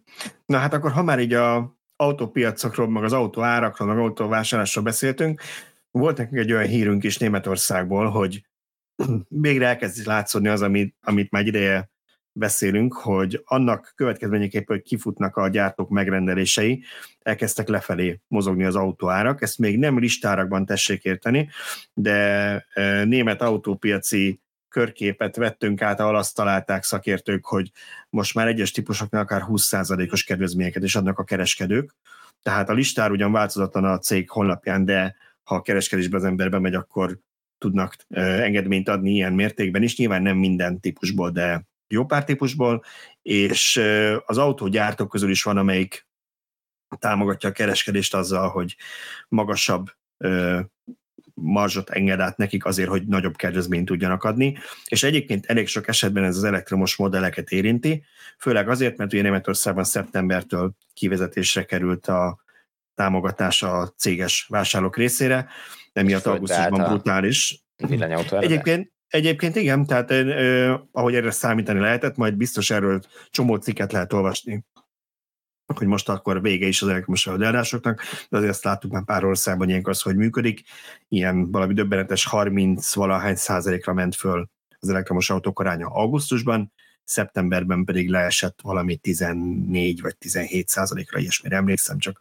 De ez annyira egyértelmű, de, hogy ha, ha olcsóban kaphatod meg támogatással most, mint a jövő hónapban, akkor összekaparod, ki, kirázod a családi malacperseit, és most veszed meg, nem a jövő hónapban, amit a... Főleg, hogy ezek ugye céges vásárlók voltak, de lesz még egy ilyen roham szerintem az év végén, mert hogy január 1-től a magánszemélyeknek 4500-ról 3000 euróra csökken a támogatás, úgyhogy szerintem majd megint látjuk ezt decemberben ugyanezt a tendenciát. Az Na de hogy az a jó hír, a hogy elkezdtek, bocsánat, csak annyi az, az a jó hír, ez a befejezem, és akkor rá, hogy elkezdtek csökkenni az új autóárak Németországban, lehet, hogy Magyarországon is ez lesz? Mondod ezt egy olyan reggel, amikor megírtuk, hogy emelkedett a Tesla Model X meg a Model S ára. Jó, azért az egy, az egy réteg típus, és eladnak Európában vele mondjuk 5000 darabot egy évben, vagy... Igen, meg ott, ott, ott valószínűleg egy, ez a szokásos raktárkészlet befolyásolás lehet a tesla hogy azért csökkentettek akkorát, mert egy kicsit elkezdtek raktára termelni, amit őt nem szeretnek, kisöpörték a készletet, és nagyon várható volt, hogy növelnek is, ha nem is az eredetire vissza, de amint látják, hogy már nem tudnak holnapra szállítani, csak a jövő hónapra, akkor növekedni fognak az árak, és meg is lépték, meg ugye a Tesla árak átláthatók. Én azt szerettem volna még hozzáfűzni, hogy az a komikus helyzet állhat elő, hogy előhozták az emberek a vásárlást augusztusra, vagy a cégek, vagy előre fogják hozni decemberre, de mivel utána jönnek a kedvezmények, gyakorlatilag aki szeptemberben vásárol, lehet, hogy ugyanannyiért kapja meg, csak neki nem kell vacakolni a papírozással, a támogatással. Igen, ez jó kérdés, mert a Tesla azt játszott Németországban, ugye ott ugye két év alatt vezetik ki ezt a ez mindig annyira abszurd, belegondolok, hogy két évre lehet tudni, hogy milyen ütemben, hogy vannak valamit kivezetni. Na de mindegy, szóval a hanyaton nyugaton két év alatt vezetik ki a támogatást, és ott a Tesla azt játszott az elmúlt negyed években, mindig amikor változott a támogatás, hogy aki még az előző negyed évben rendelt, annak ha késve is, mert ugye a németeknél egy olyan sajátosság, hogy nem az autó rendelési dátum számít, amik ezen nem hülyeség, hogy az számít, hogy mikor veszed át, amire neked, mint vásároló, túl nagy befolyásod nincsen, meg hát csomó minden közbe jöhet a gyártó részéről is. De a lényeg az, hogy aki még a kedvezményes időszakban rendelt, de később kapja meg, nekik ők állták a különbözetet, tehát nem járt rosszul a vásárló, úgyhogy az ilyen akciókkal meg lehet támogatni ezeket még. Ja, ilyen szempontból milyen korrekt a magyar támogatási rendszer, hogy ott ugye az volt, hogy a megrendelés dátuma számított, és nyilván adtak rá egy, nem tudom, talán 180 napot, hogy azon belül meg kell, hogy érkezzen, de ez szerintem tök korrekt, ezt a németek átvehetnék tőlünk. Igen. De ha már arról beszéltünk, hogy ugye csökkennek az autóárak, vagy csökkenhetnek az autók, reméljük, hogy nálunk is, szerintem aminek még befolyása lehet arra, hogy csökkenhetnek Magyarországon az elektromos autóárak legalábbis, az a BYD meg belépés a magyar piacra. Ha jól sejtem, már most októberben két helyszínen is kereskedést nyitott a BYD, pontosabban két nagyon ismert magyar céget, a Wallis, akit szerintem a BMW kapcsán mindenki ismer, és a Duna Autót, ami meg amúgy is egy ilyen fogalom volt mindig így a, a, az autóvásárló körében, szóval ezt a két céget bízták meg, és így Délpesten és Észak-Budán egy-egy helyszínen megnyílik a BYD szalon. Három, igen, népszerű, vagy legalábbis kettő igen népszerű, meg egy ígéretes modellel, akkor inkább így mondom. Na, melyiket hova sorolod? Hát a, a népszerű az mindenképpen a, a Delfin, vagy Dolphin, hogy hangoló mondjuk, illetve az Atto 3, ami még a uh-huh. Yuan Plus néven megy kint. Ugye ez a kettő, ez nagyon brutáldásokat produkál Kínában is. Uh-huh. A Dolphin azt áprilisban vezették be, és 260 ezeret adtak el április óta Kínában belőle. Valami egészen brutál.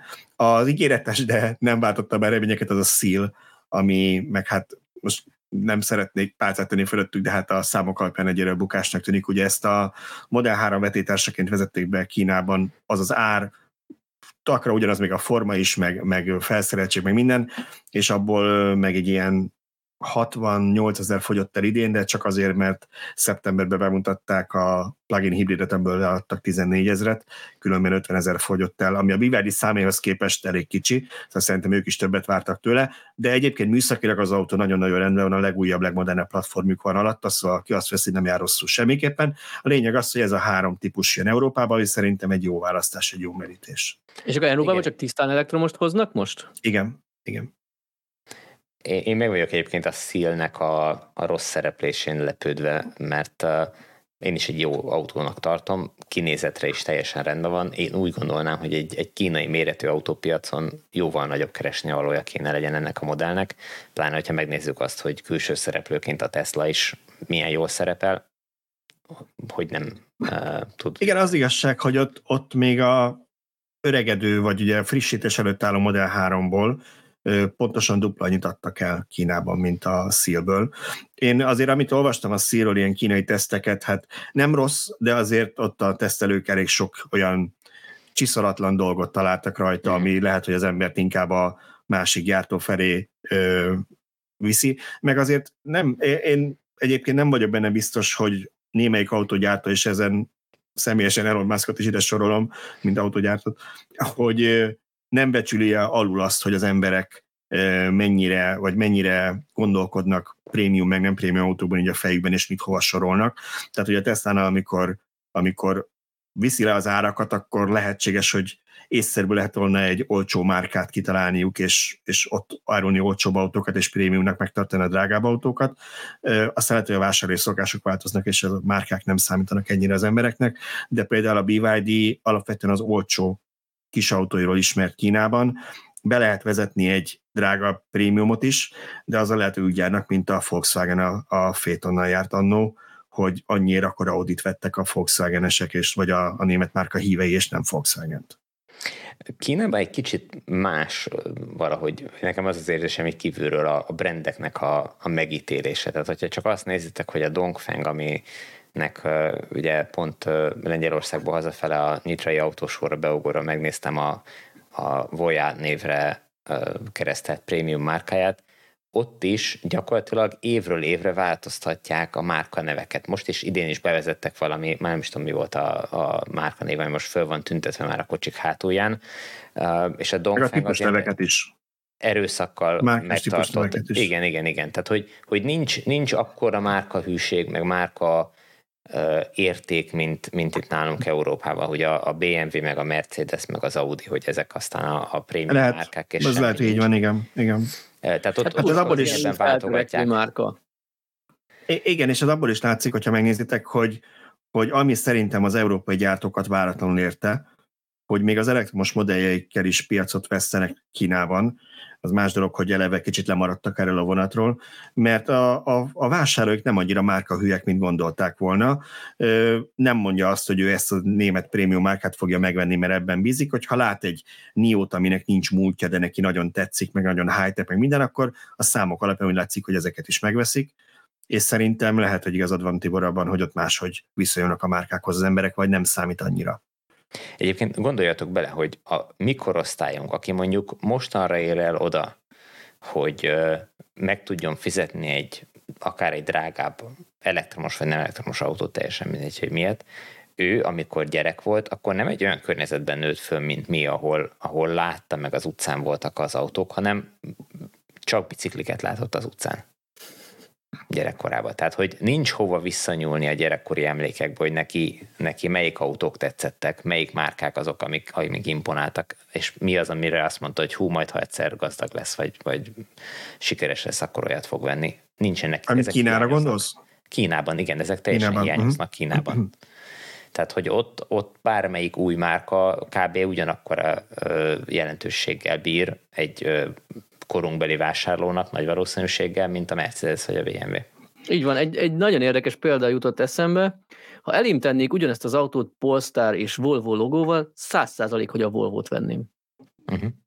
Ugyanaz a gyártó, ugyanaz a technika, tudja az agyam, hogy ugyanaz van mögötte, de a Volvo az az én agyamba beégve egy ezer éves, biztonságos, robusztus, stb. gyártó képe, és lehet, hogy tök ugyanazt a darabot kapnám Polestar néven, én a Volvo-t választanám. Hm. Igen, én a, én a Polestar kapcsán nem fogalmazik ennyire egyértelműen, mert nekem, hogy az agyamot már átállt arra, hogy az egy Volvo. Sőt, nekem az a bajom, hogy én, még, én nem, nem igazán látom a differenciálást, hogy a, a Gilly ezt hogy gondolta, hogy mi a különbség a Volvo és a Polestar között, mert számomra se formában, se minőségben, se, de hogy úgy kb. ugyanoda vannak pozícionálva, hasonló áruk van, tök ugyanúgy néznek ki, nekem még mind a kettő tetszik, de hogy na mindegy. De, viszont de a végeredmény, a, abba... bocsánat, a végeredmény ugyanaz, amit Szöcske is mondott, hogy és a Volvo-t vennéd, mert az olcsó. Nem, nem, nem, tehát azt mondom, hogy, hogy, hogy nyilván az ár az ilyen szempontból döntő lehet, de én nem, a Polestart önmagában nem írnám így le saját magam, viszont amikor azt láttam, hogy mennyibe fog kerülni a Volvo XC30, és, és azt láttam, hogy mennyiért a versenytársak, más márkák ugyanannyiért mit kínálnak. Nekem az első gondolatom az volt, hogy ki az, aki ennyi pénzért nem egy Volvo-t fog venni. Aztán lehet, hogy azért, az mert amikor osztálynak a Volvo az, az, bocsánat, EX30 az, igen. Szóval, hogy az EX30, hogy, hogy lehet, hogy a mikorosztálynak még a Volvo az egy ilyen prémium emlékként van meg, és azért, és egy fiatalabbnak lehet, hogy ez már tökre nem számít, de én azt mondanám, hogy ugyan, ugyanannyiért, és most nem fogom egyik márkát se mert nem ez a cél, de ugyanannyira egy más kevésbé prémium imidzsű autót lehet venni, meg egy volvo akkor én biztos a volvo venném, nem azért, hogy az utcában lássák, hogy Volvo van, hanem én tudat alatt vagy jobban megbíznék abban, hogy a Volvo-nál többet kapok azért a pénzért, ami lehet, hogy nem így van. Na, ezek, ezek a berögződések hiányoznak Kínában. Lehet. Mert mindegyik lehet. új márka. A Tesla is új márka, a Mercedes is kvázi új márka, a BYD is új márka, nem fog ragaszkodni egyikhez se. Lehet, hogy a Volvo a Polestarral egy ilyen tesztet végez gyakorlatilag, hogy mennyire nyitott az európai vásárló egy újonnan bevezetett névre. Kicsit költséges hát, közvéleménykutatás, de... Ö, ugye a Polestar, azt ne felejtsük el, hogy a Polestar az eredetileg a Volvo-nak a prémium, nem prémium. Igen, nem egy tök ismeretlen teljesítmény márka Sport, neve igen. volt. A Volvo-nak az AMG-je volt. Így van, így van, és ez, és ez nálunk valószínűleg ismeretlen, mi, mi kevésbé tudunk erről, de én azt feltételezem, hogy azokon a piacokon, ahol a Volvo erős uh-huh. volt, ott ezt a márka nevet valószínűleg ismerik, tehát erre a piacra lőhet a, a Geely ezzel, én úgy gondolom, és abban reménykedik, illetve, hogy valamit ki tud hozni. Illetve, ha Amerikára gondoltok, Amerikában a Volvo egyértelműen a kombik ként van beazonosítva ez a családi nagy hodály, tehát kevésbé ez a prémium európai, uh-huh. igen, kevésbé az európai prémium image, mint ami, mint ami nálunk itt, hanem inkább ez a családi uh, harckocsi, és egy ilyen uh-huh. nagy mhm. puttonyos uh, ként él az emberek a fejében, és szerintem ott a, a Polestarnak, ezért lehet keresni valója, mert az tök friss, másik nincs el tud operálni. De ha már a kínai autókról beszéltünk, akkor beszéljünk kicsit erről az EU vizsgálatról is. Szerintem a podcastban még erről nem beszéltünk, és azért írtunk róla most egy új cikket, néztem, hogy amíg én haldokoltam, addig Szabolcs már írt egyszer erről, mondom, nehogy ugyanazt írja meg, na de most az volt az újdonság, hogy most már ténylegesen elindult az EU vizsgálatom, de csak belengedtek, hivatalosan október 4-én, és erre az EU honlapján találtam hivatalos sajtóközleményt, meg ott idézték az Európai Tanács elnökét is, tehát gyakorlatilag arról van szó, hogy az Európai Unió vizsgálatot indított a kínai villanyautók, illetve a teljes kínai beszállítási lánc kapcsán, ami egy elég fontos kitétel szerintem, mert úgy érzik, hogy Kína a kereskedelmi szabályokkal és a WTO szabályával ellentétes támogatást nyújt ezeknek a cégeknek, hogy alacsonyan tartsa az árait, illetve az exportot támogassa, és így keresztbe tesz az európai autógyártóknak, és ezért tudnak olcsó villanyautókat gyártani. Ez az EU-nak a a koncepciója, és ezért nyomozni, vizsgálgatni akarnak, és akár már kilenc hónap múlva büntetés szabhatnak ki büntetővámot azokra a cégekre, amiknél úgy érzik, hogy, hogy fennáll ez a gyanú, vagy hogy megalapozott, de legfeljebb 13 hónapig tarthatnak ezek a vizsgálatok. Ez a hivatalos része a közleménynek, aztán kíváncsi lennék, hogy ti mit gondoltok erről. Kicsit nekem az jut eszembe, hogy a, a kínai webshopokból ingyen postával egyenlóért rendelhető bármi.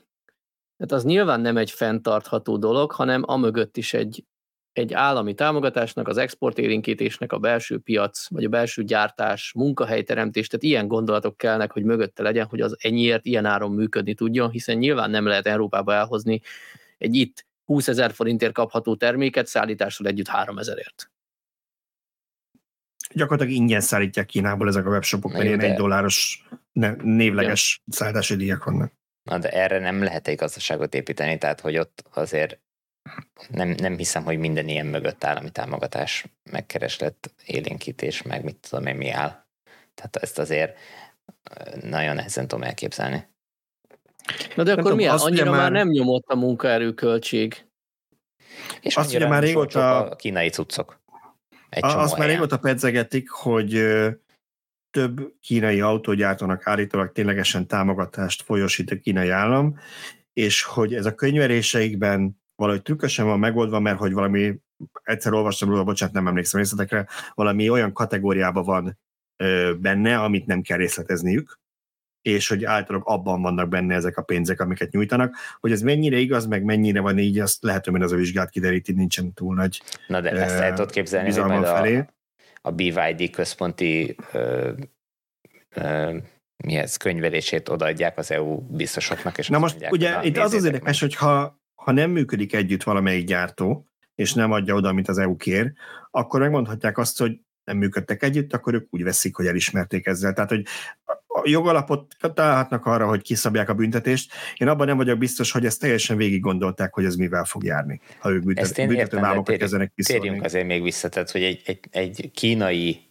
egy Kínában működő kínai cégnek a kínai könyvelésébe az EU-nak milyen jogon lenne bármiféle betekintése, hogy ő kitől milyen. Tehát ezek olyan üzleti titkok, amiket Nem, hogy tehát hát, nem a kínai most, vezetésnek se árulnak, hanem hogy a nézd, alap, alapvetően szerintem egyikünk se jogász, ez Lacit kéne megkérdezni, sőt lehet, hogy ez annyira speciális nemzetközi ügy, hogy ezt ő se tudná, de én alapvetően azért azt el tudom képzelni, hogy jön magába ehhez nem ennek köze az EU-nak, de hogyha az a gyártó ezeket a termékeket az EU-ba importálja, és ugye a WTO-nak megvannak a szabályai arra, hogy mivel lehet, ugye ez a tipikus, ez régen a, a állandó amerikai-európai FESCO, az Airbus, meg a, meg a Boeingnak a állami támogatása, amit ha nem közvetlen, akkor közvetetten oldottak meg, hogy akkor a Boeingtól rendeltek katonai gépeket, és akkor így támogatták. Szóval a lényeg az, hogy, hogy nyilván ezt ezt azért a WTO próbálja szabályozni, hogy milyen, milyen támogatásokat lehet adni a, a belső iparnak, de hogy ténylegesen elérnek ezzel valamit az EU-nál, abban nem vagyok biztos, már csak azért sem, mert ugye nagyon sok európai gyártónak egyrészt nagyon nagy piac a Kína, és kint vegyes vállalatokban működnek, és ha oda csap egy kicsit a kínai kormányzat, akkor az nagyon sokba fájhat nekik, mert most ugye az nem európai márka, de a Nissan-ról olvastam a napokban, aki ugye igen csak lecsúszott erről az elektromos hullámról, ami furcsa egy a Leaf után kimondani, de hát ugye látjuk, hogy, hogy mi történik a Nissannál, vagy hát inkább az a baj, nem látjuk, hogy mi lenne, és ugye pont arról szólt egy cikk, a napokban olvastam, hogy Kínában mennyit csökkentek, most már minden hónapban 30%-okat esik a Nissan eladása, és hogy a Nissan profitjának 34%-a Kínából származik és a Volkswagennek is nagyon nagy piaca volt Kína, és biztos vagy benne, hogy nagyon nagy része a profitnak onnan származott, nem tudom mennyi, mert erről nem láttam számot, de szóval sokba fájhat nekik. A másik meg az, hogy ha elkezdik büntetővámokat terhelni, hogy unblock a Kínából importált autókat, hanem azt mondják, hogy márka specifikusan elmondjuk, nem tudom, kap egy plusz 20%-os büntetővámot a kínai autó európai importja, azért akkor mondanék egy pár olyan típus nevet, mint a Cupra, Tavascan, a BMW iX3, a Tesla Model 3, gyakorlatilag az összes új Smart, a Volvo és a Polestar modellek, ami oké, okay, gíri tulajdon, de mégiscsak európai cégnek tekintjük őket.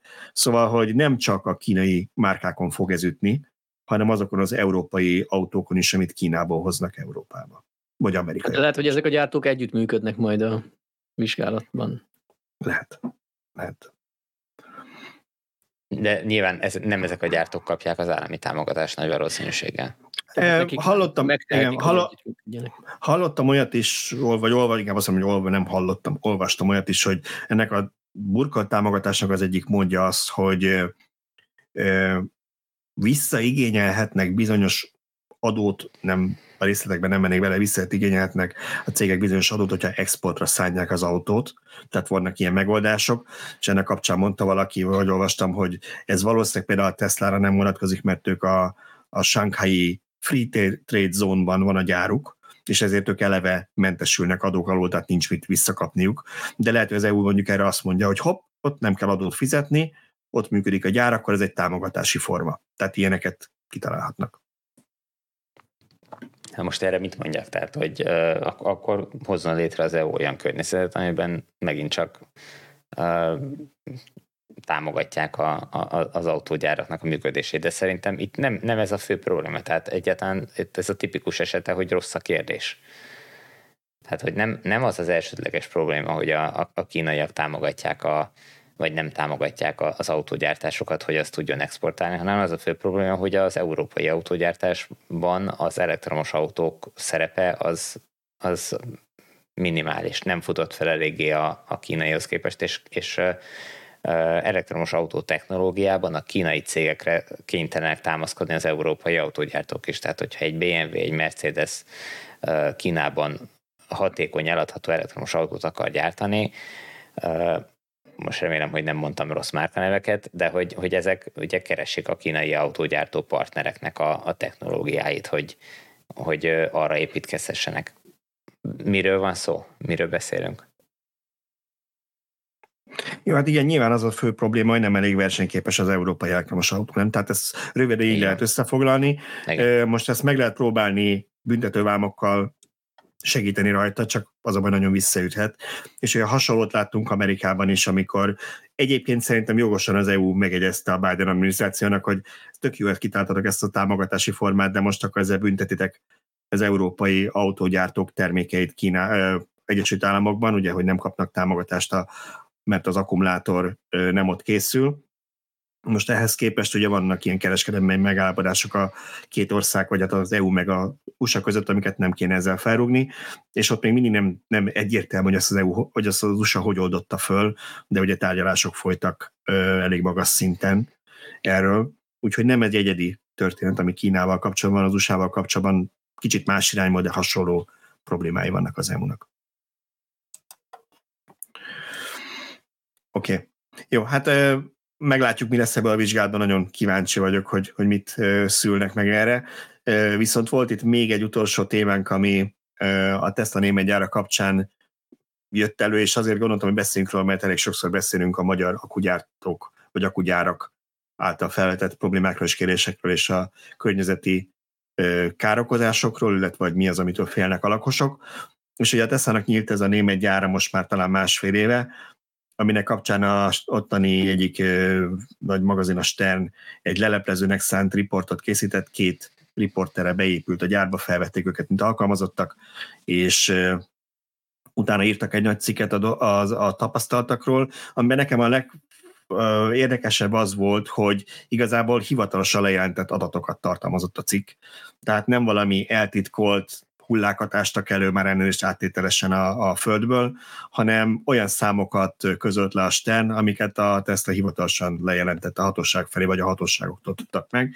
Például, hogy másfél év alatt 26 üzemzavar volt a gyár területén, ami a legkisebb problémától egészen komoly környezeti problémáig bármi lett, tehát ez nem azt jelenti, hogy 26-szor nem tudom én kigyulladt az épület, illetve, hogy valami 200 akármennyi alkalommal kellett mentőt hívni a gyár területére, és ezek kapcsán ugye eleinte egy felháborodás volt a, a német sajtóban, a kommentekben, aztán elkezdtek kiderülni egyéb részletek, azt nem mondom, hogy elült teljesen ez a botrány, mert nyilván ezt mindenki pártállástól, meg érzelmektől függően olvasta, de az ottani ö, kormányzat most már többször ö, ö, állásfoglalt ebben az ügyben a Brandenburg tartománynak a helyi tisztségviselői, meg minisztériumai, akik elmondták, hogy gyakorlatilag egyetlen egy ipari létesítményt nem ellenőriznek annyiszor, mint a Tesla-nak a gyárát.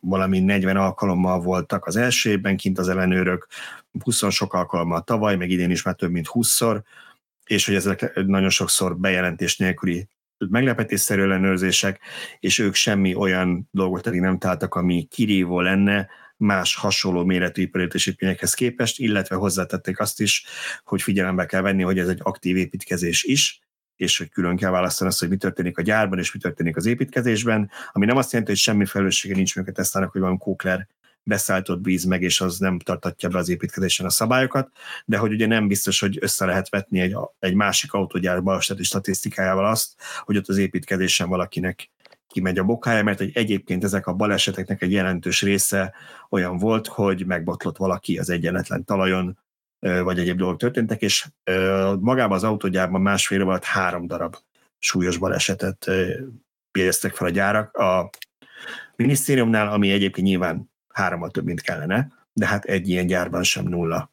ezeknek a száma sajnos. Igen, itt, itt nekem az egyik fő probléma azon túl, hogy Musk kiállhatna lapáttal elegyengedni ezt a földet, hogy ne legyen egyenletlen a felület, hogy ugye az egyik, amit mondtál, hogy nincs külön válasz az építkezés és a, a gyártás statisztikája, a másik pedig az, hogy más gyártóktól, vagy más gyáraknak a, vagy hasonló méretű gyáraknak az adatait nem tesszük mellé.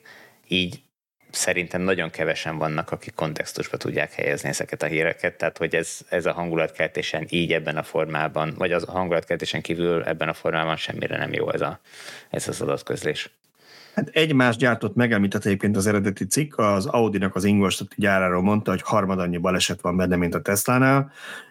Ugye itt egy gyárat emeltek ki, nyilván meg lehet kérdezni, miért az egy gyárat, miért nem a teljes német autóipart. Ott már láttam olyan számot valahol, hogy ezer főre 16 baleset jut, míg a Tesla-nál ez 22 volt, de ugye megint csak ez az építkezés is benne van, nem csak a, a gyárnak az üzemeltetése, és én megnéztem a Német Biztosítók Szövetségénél a tiparágra lebontva ott volt, hogy mik a legveszélyesebb szakmák Németországban, és az építőipar volt a legveszélyesebb, hogy magasan ezer főre vagy ezer munkásra 47 baleset jut, tehát akár egy ilyen építkezés felfelé húzhatja az átlagot, nyilván ez jó igen, lenne de, almát az almával összehasonlítani. Igen, igen, de még, még egy autógyártó kiemelése sem jelent semmit, mert lehet, hogy kiemelte a, a legjobb statisztikával rendelkező autógyártót, miközben a, nem tudom, BMW, Mercedes, Volkswagen meg sokkal rosszabb. Most mondtam valamit, tényleg nem tudjuk, de, de amíg nincs mellette ez egy, egy ilyen sor, meg sőt, nincs időbeni változás,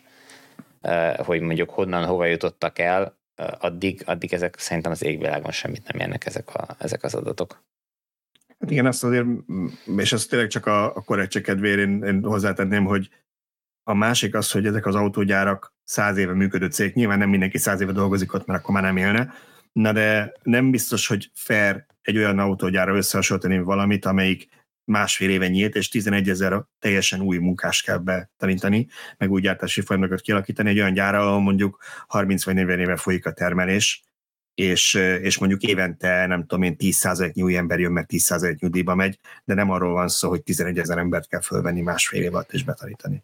Szóval ez így nekem se teljesen korrekt, de szívesen látnék egy, egy korrekt összehasonlítást, próbáltam keresni, de sajnos a, egyedül a, a BMW-nek és a, hmm, azt hiszem a Volkswagennek találtam a weboldalán adatot, de nem ugyanabban a mértékegységben, ezért nem kettettem bele a cikkbe, mert a Sternek a számai az ezer főre jutó balesetet mutatták, míg a német autógyártók millió ledolgozott órában mutatják a saját statisztikákban a baleseteket, tehát a kettőt nem tudtam összehasonlítani. Most próbálhattam volna tippelni, hogy hány millió órát dolgoztak a Tesla-nál az elmúlt másfél évben, de hát ez csak egy tipp lett volna.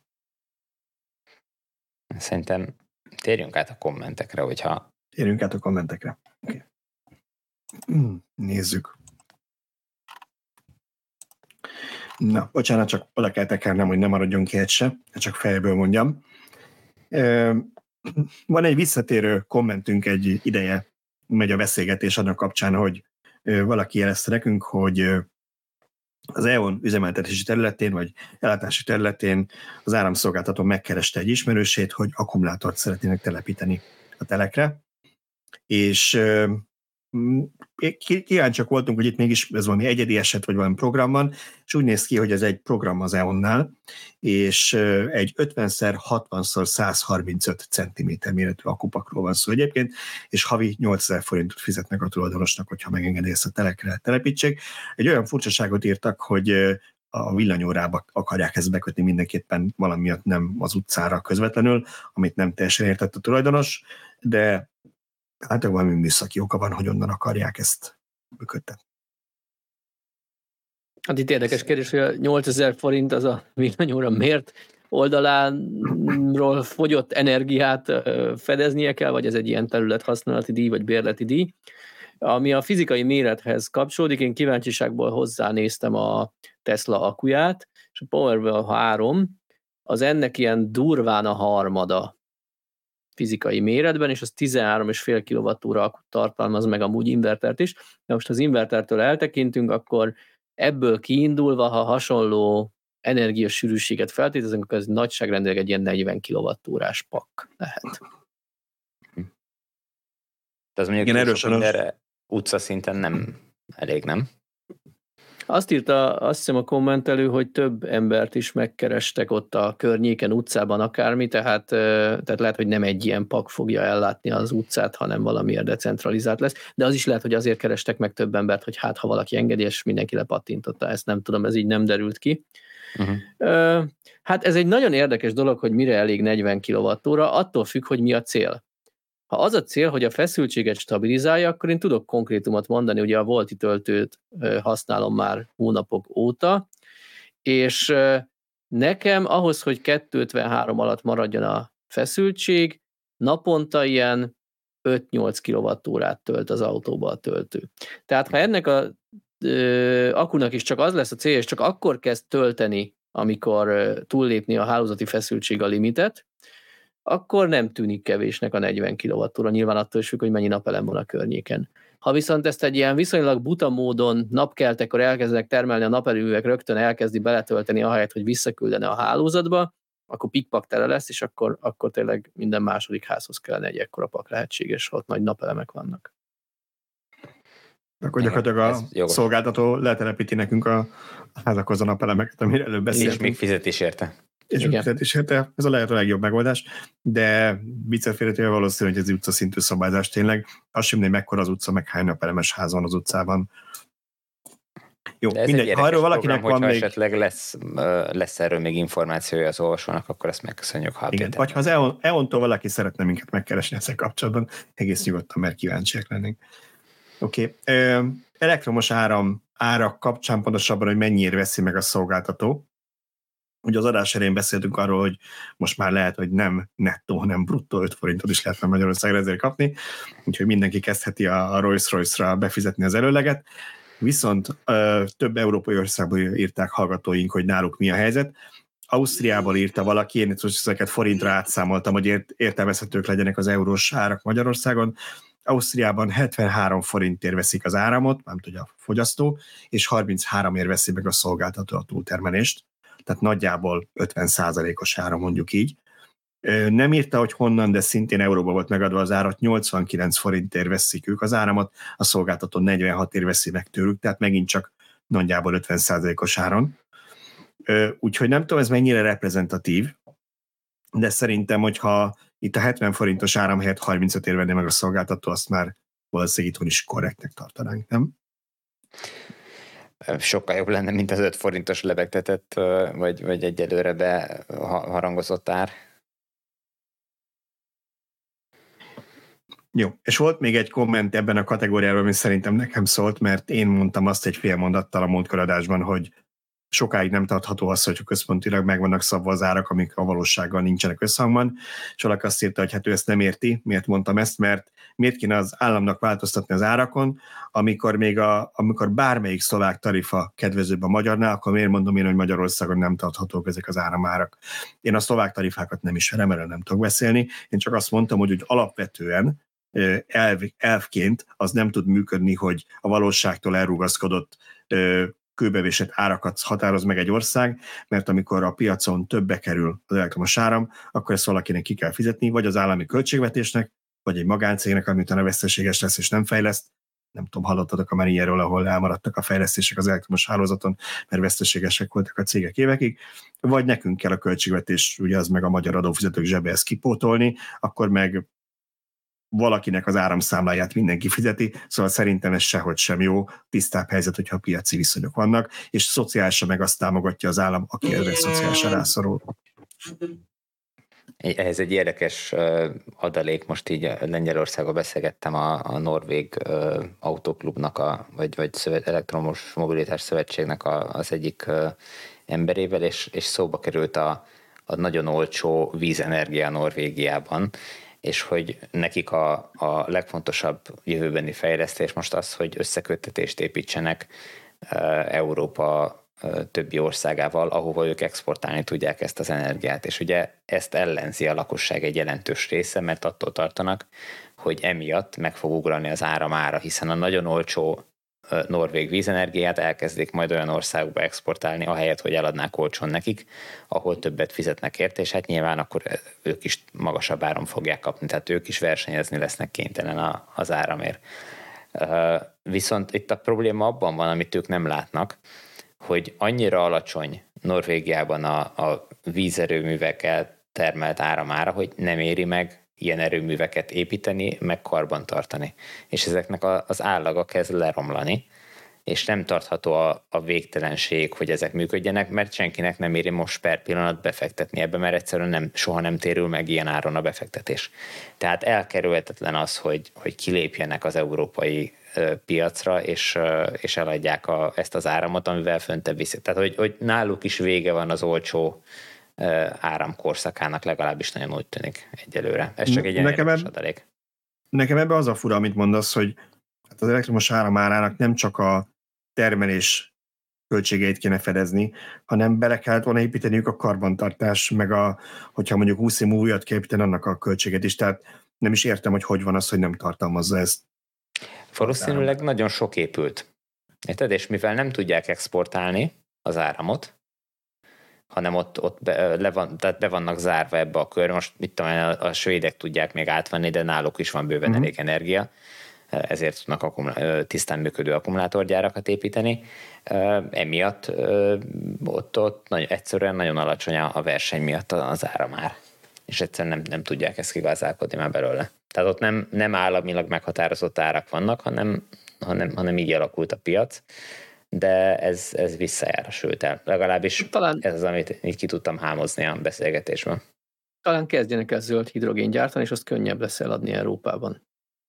Hát ugye ők, ők már az utóbbi években, Lacinak voltak erről cikkei többfelé, Dánia, Britek, Hollandia felé építettek ki, legalábbis nekem most így rémlik, nagy feszültségű DC vezetéket, tehát hogy, hogy ők elkezdték ennek az áramnak az exportját, de hogy ez ott is ellenállásba ütközik. Egyébként ami a másik ilyen érdekesség volt, hogy szoktuk mondani, hogy, hogy milyen könnyű a, a norvégoknak, mert hát tele vannak pénzzel, és hogy ott sokkal könnyebb az elektromos átállás.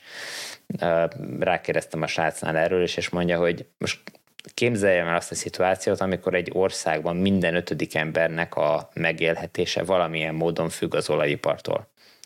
Mennyire lehető boldog, hogy jön most egy teljesen új technológia, ami az ő megélhetése alól fogja kirúgni a, a, a széket. Tehát, hogy, hogy nem annyira egyértelmű ennek a, a dolognak a támogatottsága, tehát, hogy nekik sem annyira könnyű, a Norvégában sem annyira könnyű ez a szituáció, mint ahogy ez kívülről látszik. Azért én még mindig azt mondom, hogy ez egy picit valószínűleg túl van lihegve, vagy túl, túl, túl sok nem reális félelem van ezzel kapcsolatban, mert az autók iparban azért az egy nagyon fontos kitétel, hogy van két milliárd belsőgési motoros autó a világon. Európában, jól emlékszem, talán valami 250 millió autó van, de fogalmam nincs már, lehet, hogy rossz számra emlékszem. A lényeg az, hogy ezek még velünk lesznek 10-15-20 évig. Tehát nem arról van szó, hogy amit az új adásokban látunk, hogy már nem árulnak új benzines, és a, ez mondjuk probléma, problémaként éli meg az a gyártó, akinek nincs megfelelő most kínálata. Azért a meglévő autókban benzint meg vízet tölteni kell még évtizedekig.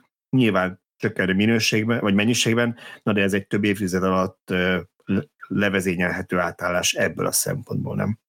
Oké, okay, csak most képzeld el, hogyha ennek a, a emberállománynak egy része az új mezők föltárásán dolgozik. Lehet, hát az, hogy az nyilván nem fog munkát kapni. Az egy speciális helyzet, ami biztos, igen. Igen, az, az Tehát, hogy azért rengeteg aspektusa van ennek, és, és egyébként meg az emberekben a félelem van, meg nem feltétlen biztos, hogy ez egy reális veszély, hanem, hanem az aggodalom miatt, és emiatt is ellenállnak a változásnak. Most nézd meg, Magyarországon is milliók állnak ellen az elektromobilitásnak mindenféle valós ö, ok nélkül, egyszerűen csak a változást. Hát mert félnek. az ország ötödének megélhetés az olajipartól függ azért. Így van. Jó. Vagy nem. Akkor térjünk, térjünk, igen, térjünk át a taxi. A múltkori adásban beszéltünk a taxis elektromos támogatásról, hogy lesz nagyszabású program arra, hogy a taxisok villanyautóra cseréljék az autóikat és szerintem Szöcskével elmondtuk, hogy ennek miért örülünk meg, mik az aggodalmaink. Ezzel kapcsolatban egy taxis azt írta nekünk, hogy a leasingelés az nem egy egyszerű történet, mert ha valaki egy normál használatra vesz autót, akkor kb. 15%-os THM-et kell fizetnie, míg ha taxinak veszi, akkor ez 35-40%, illetve hogyha ő katás, akkor nem tud áfát visszigényelni, úgyhogy, úgyhogy nem annyira egyértelmű, hogy sorba fognak állni a taxisok ezekért az autókért. Itt egy kicsit meg kellene különböztetni szerintem, hogy, hogy taxi társaságoknak írják ki ezt a pályázatot, nem taxinak. Tehát amennyire én tudom, a nagy taxis cégek saját flottával is rendelkeznek, nem, nem csak alvállalkozók a saját autójukat, vagy a saját bérelt autójukat hozzák és úgy taxiznak, hanem ők maguk is vesznek flottát, amire nyilván valamilyen bérleti díjfejében ráülhetnek a sofőrök, és ők a cél, cél, célpontjai ennek az új pályázatnak a társaságok, nem pedig a egy autóval rendelkező magánzók. Igen, hát tehát is beszélve, hogyha, érinti. Igen. Bocsánat. Arról is beszélve, hogy esetleg az a ki nem mondott cél, hogy alakuljon egy olyan társaság, amelyik egy kiszemelt körnek a tulajdonában van, és így megkapja viszonylag olcsón az autókat ez, ez elképzelhetetlen. Viszont volt itt még egy érdekes dolog, amit a hallgató írt, amiről én nem tudtam, lehet, hogy ti tudtatok, hogy a BKK 2025-től már csak elektromos és hibrid taxira ad ki új engedélyt. Nem hallottam. Hát itt kérdés, hogy a hibrid mi lesz, plug-in hibrid lesz, vagy, vagy mild hibrid, ami gyakorlatilag benzines, de mindenképp üdvözlendő a változás. Hát legalább nem dízel. Igen. Valaki itt azt kérdezte a hallgatók közül, arra hivatkozva, vagy arra utalva, ugye, hogy több, több 10 milliárd, szóval 60 milliárd környéki állami támogatás lesz a taxi csere programra, hogy ő arra kíváncsi, hogy a taxi viteldíjában hol jelenik meg az, hogy ő elektromos meghajtású vagy belsőgős motorosban utazik-e, esetleg a támogatott taxikban olcsóbb lesz a tarifa, kb. erre utalt, mert hogy ugye azt a taxitársaság állami támogatással vette meg, akkor olcsóbban lehet-e majd utazni abban. Ezt én költői kérdésnek vettem. Ugye ezt sokan nem látják, vagy nem akarják megérteni, hogy itt az állami támogatásnak nem az a feladata, hogy többet kereshessen a taxis, hanem az, hogy a magasabb vételárat kompenzálja a taxisnak, tehát hogy a taxis inkább válassza ezt a, ezt a járművet a, a, a környezetszennyező helyet, tehát hogy itt ez nem, nem egy extra profitot adnak a, a taxisnak a zsebébe. És, de ilyen szempontból igaza van a kommentelőnek, és nekem ez nagyon régen szöget ütött a fejembe, hogy ugye Budapesten vidékkel ellentétben fix taxitarifák vannak, amit nyilván a taxis szövetség, nem tudom nekik milyen szakszervezetük, akármiük van, ő lobbiz ki, hogy ezeket emelgessék folyamatosan. És azzal, hogy ebben nincs még egy minimális mozgástér sem, gyakorlatilag e, egy kicsit gátolják a versenyt, vagy az elektromos járművekre állást. Hiszen ha elfogadjuk azt a tényt, hogy egy elektromos autónak kisebb az üzemeltetési költsége. A támogatásnak köszönhetően a vételára már nem magasabb, tehát egy támogatott autót nem fog több pénzért venni, tehát nem lesz nagyobb a beruházás, amit le kell dolgozni. Innentől igenis elvárható lenne, hogy mondjuk 10%-kal kedvezőbb tarifával lehessen elektromos autóval utazni Budapesten az utasnak, hiszen kevesebbet köld a taxis is üzemben tartásra, üzemeltetésre, és ez gyakorlatilag alulról gyorsítaná be a fejlődést, hiszen az árérzékeny része az utasoknak kifejezetten elektromos autóval szeretne utazni, mert akkor egy kicsit spórol. És innentől egyre több taxis lenne abban érdekelt, hogy igenis váltson elektromosra, hiszen akkor ő is több utast fog majd kapni. És nem fog kevesebbet keresni, mert amivel olcsóbb a viteldíj, annyival kisebb az üzemeltetési költsége. Ugye nem, nem mindegy, hogy a taxis hol tud és mennyiért tölteni. Tehát ha a taxis otthon tud olcsón tölteni, ez egy dolog, ha mondjuk a, a szolgáltatónak van egy, mondjuk a taxis cégnek van egy megállapodása egy nagy szolgáltatóval, és jó áron kapja a töltést, az is egy jó dolog. Ha neki 280 forintos DC töltést kell vásárolni, az nem biztos, hogy annyival olcsóbb lesz, mint hogyha benzint vesz. Igen, de tudod jól, hogy aki nagy fogyasztó, az meg fogja találni a kedvezőbb árat, és ő hajlandó lesz mondjuk egy kerülni egy másik töltőjére, ahol féláron, hajlandó lesz előfizetést vásárolni, amivel féláron tölthet, és tudom itt példának hozni a karbantartási költségeket, ugye, hogy egyszerűen kevesebb időre esik ki az autó, többet tud futni karbantartás nélkül, mert nem kell rendszeres olajcserére járni, és amit itt példának hoznék, hogy a németek miért veszik az elektromos autót, ott évek óta ilyen 30 cent körül van az elektromos áram ára a lakosságnak is, ha nem napelemről, saját napelemről tölti az autóját, ami amivel tehát egy ilyen 100 forintos költséggel már nem jelentős az üzemeltetési különbség, ha csak az üzemanyag költséget nézzük a mondjuk egy benzines vagy dízelhez képest, mert annyival nem drágább Németországban sem az üzemanyag, mint nálunk, és mégis azt mondják, hogy olcsóbb az elektromos autó üzemeltetése. Tehát ennek a mértékéről lehet vitatkozni, hogy itt 3 vagy 18 százalék a diffi, de az biztos, hogy még van diffi, és olcsóbb elektromossal közlekedni. Hát igen, és ez a, ez a különbség, ez érdekes módon még Amerikában is megvan, bár az utóbbi időben ott is emelkedtek a benzinárak, de, de korábban nagyon-nagyon olcsó volt a benzin, és ennek ellenére azt lehetett hallani a kaliforniai Tesla vásárlóktól, hogy olcsóbb a Teslával közlekedni, mint, mint benzin tankolni, amit az igazság én soha nem számoltam így végig, de, de így logikailag nagyon nehéz elképzelni. De hát csak igazuk van, és nem hülyeséget beszélnek. Nyilván nem, igen, én hát igen, főleg, hogy róluk. Kaliforniában most már, hát nem tudom, hogy évek óta, de jelentős ideje a Tesla modelljei vezetik úgy általában az autózási listákat, csak ennyire részletesen nem szoktunk levenni a statisztikákban, de ott tényleg nagy számú fogyasztóról van szó, aki nyilván nem a saját pénztárcájának a ellensége.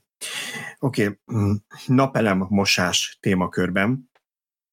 Ugye beszéltünk erről, hogy majd egyszer talán én is lemérem meg, hogy kinek milyen tapasztalata van, és érdekes szempontot hozott be az egyik hallgatónk, azt mondja, hogy nem is a vesztesség miatt kell mosni a napelemetet, amiatt, hogy mondjuk a por miatt kevesebbet termel, ő ugyanis azt mondja, hogy ha mondjuk az egyik, az egyik napelemben, vagy az egyik cellán mondjuk madárürülék van, ő kicsit szabadosabban fogalmazott, én most családbarátra konvertáltam, szóval meg vacsora barátra konvertáltam, hogy madárülőjék van az egyiken, és az mondjuk emiatt nullán termel a másik mellette meg 100%-on, hogy a másik cellat 100%-on, akkor akár 100 Celsius fokos eltérés is lehet a hőmérsékletükben, vagy ami hasonló, és az tönkre teheti idő utána a napelemet. Ezt nem tudom, hogy meg tudjuk erősíteni, ennyire nem értek hozzá, de érdekes szempont lehet, hogy a konkrét adatot nem, de ilyenről én is olvastam, hogy a, ha mondjuk ráesik egy falevél, vagy tényleg madárürülék, vagy valami, ami ilyen pontszerűen árnyékolja, az nagyon oda tud vágni a napelemnek. Hát igen, csak egy, egy, egy falevelet gyorsan lemos a, a következő szél, vagy lefújja a, igen. A, a, a szél, de én nem tudom, nálunk négy éve van föltelepítve, öt éve a, a napelem, és és abszolút nem igényli azt, hogy, hogy mostan pedig viszonylag lapos szögben van a tetőn a, a napelem, tehát még csak az, az sincs, hogy könnyedén lemossa az eső. Igen, hogyha a, ha madárülőket akarnád mosni, akkor azért nagyon gyakran kell mosni, ha valaki olyan helyen lakik, hogy ez valós probléma. Nyilván itt, itt nagyon sok függ, hogy épp a gólyák átvonulási területe fölött vagy mellett laksz, vagy sem. Egy másik hallgatónk viszont azt mondja, hogy ő már le is tesztelte ezt, neki optimalizáló van minden panel alatt, ami azért lényeges, mert így minden panelről egyenként van információja, hogy mennyit termel, és azt mondta, hogy miután lemosta a paneleket, szemre nagyon látványos volt a különbség, tehát tényleg az látszott, hogy, hogy mennyivel tisztább lett a panel, viszont egyrészt a le nem takarított panelek között is volt, panel és panel között kb. 2%-os eltérés, tehát ekkor a szórás lehet termelésben, és ehhez képest a megtisztított és nem megtisztított panelek között 3-4%-os különbséget látott, tehát hogy igen, mérhető, de nem biztos, hogy megéri a macerát.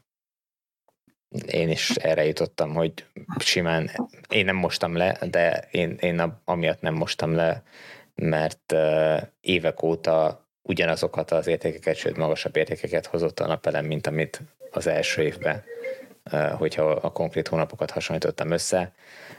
Most az idei az első év, amikor kevesebbet hoz, de ezt is megfejtettük, hogy nem a napelem koszossága a, a bűnös, hanem a kibekapcsolgató inverter, úgyhogy én nem látom értelmét a mosásnak. Jó, hát szerintem akkor ezen a ezen a remek ponton zárjuk le most a beszélgetést, majd úgyis visszatérünk erre, hogy egyszer én is lemérem a napelemeket így mosva, meg nem mosva. Nagyon szépen köszönjük mindenkinek a figyelmet. Ha meg tudjuk oldani a szavazást, akkor légy szíves szavazatok rá, hogy nektek eh, mi a megfelelő időpont a 200. élőadásra, és akkor találkozunk jövő héten egyébként meg úgyis a 198. villanyórában még. Köszönjük a figyelmet, sziasztok! Sziasztok! Sziasztok!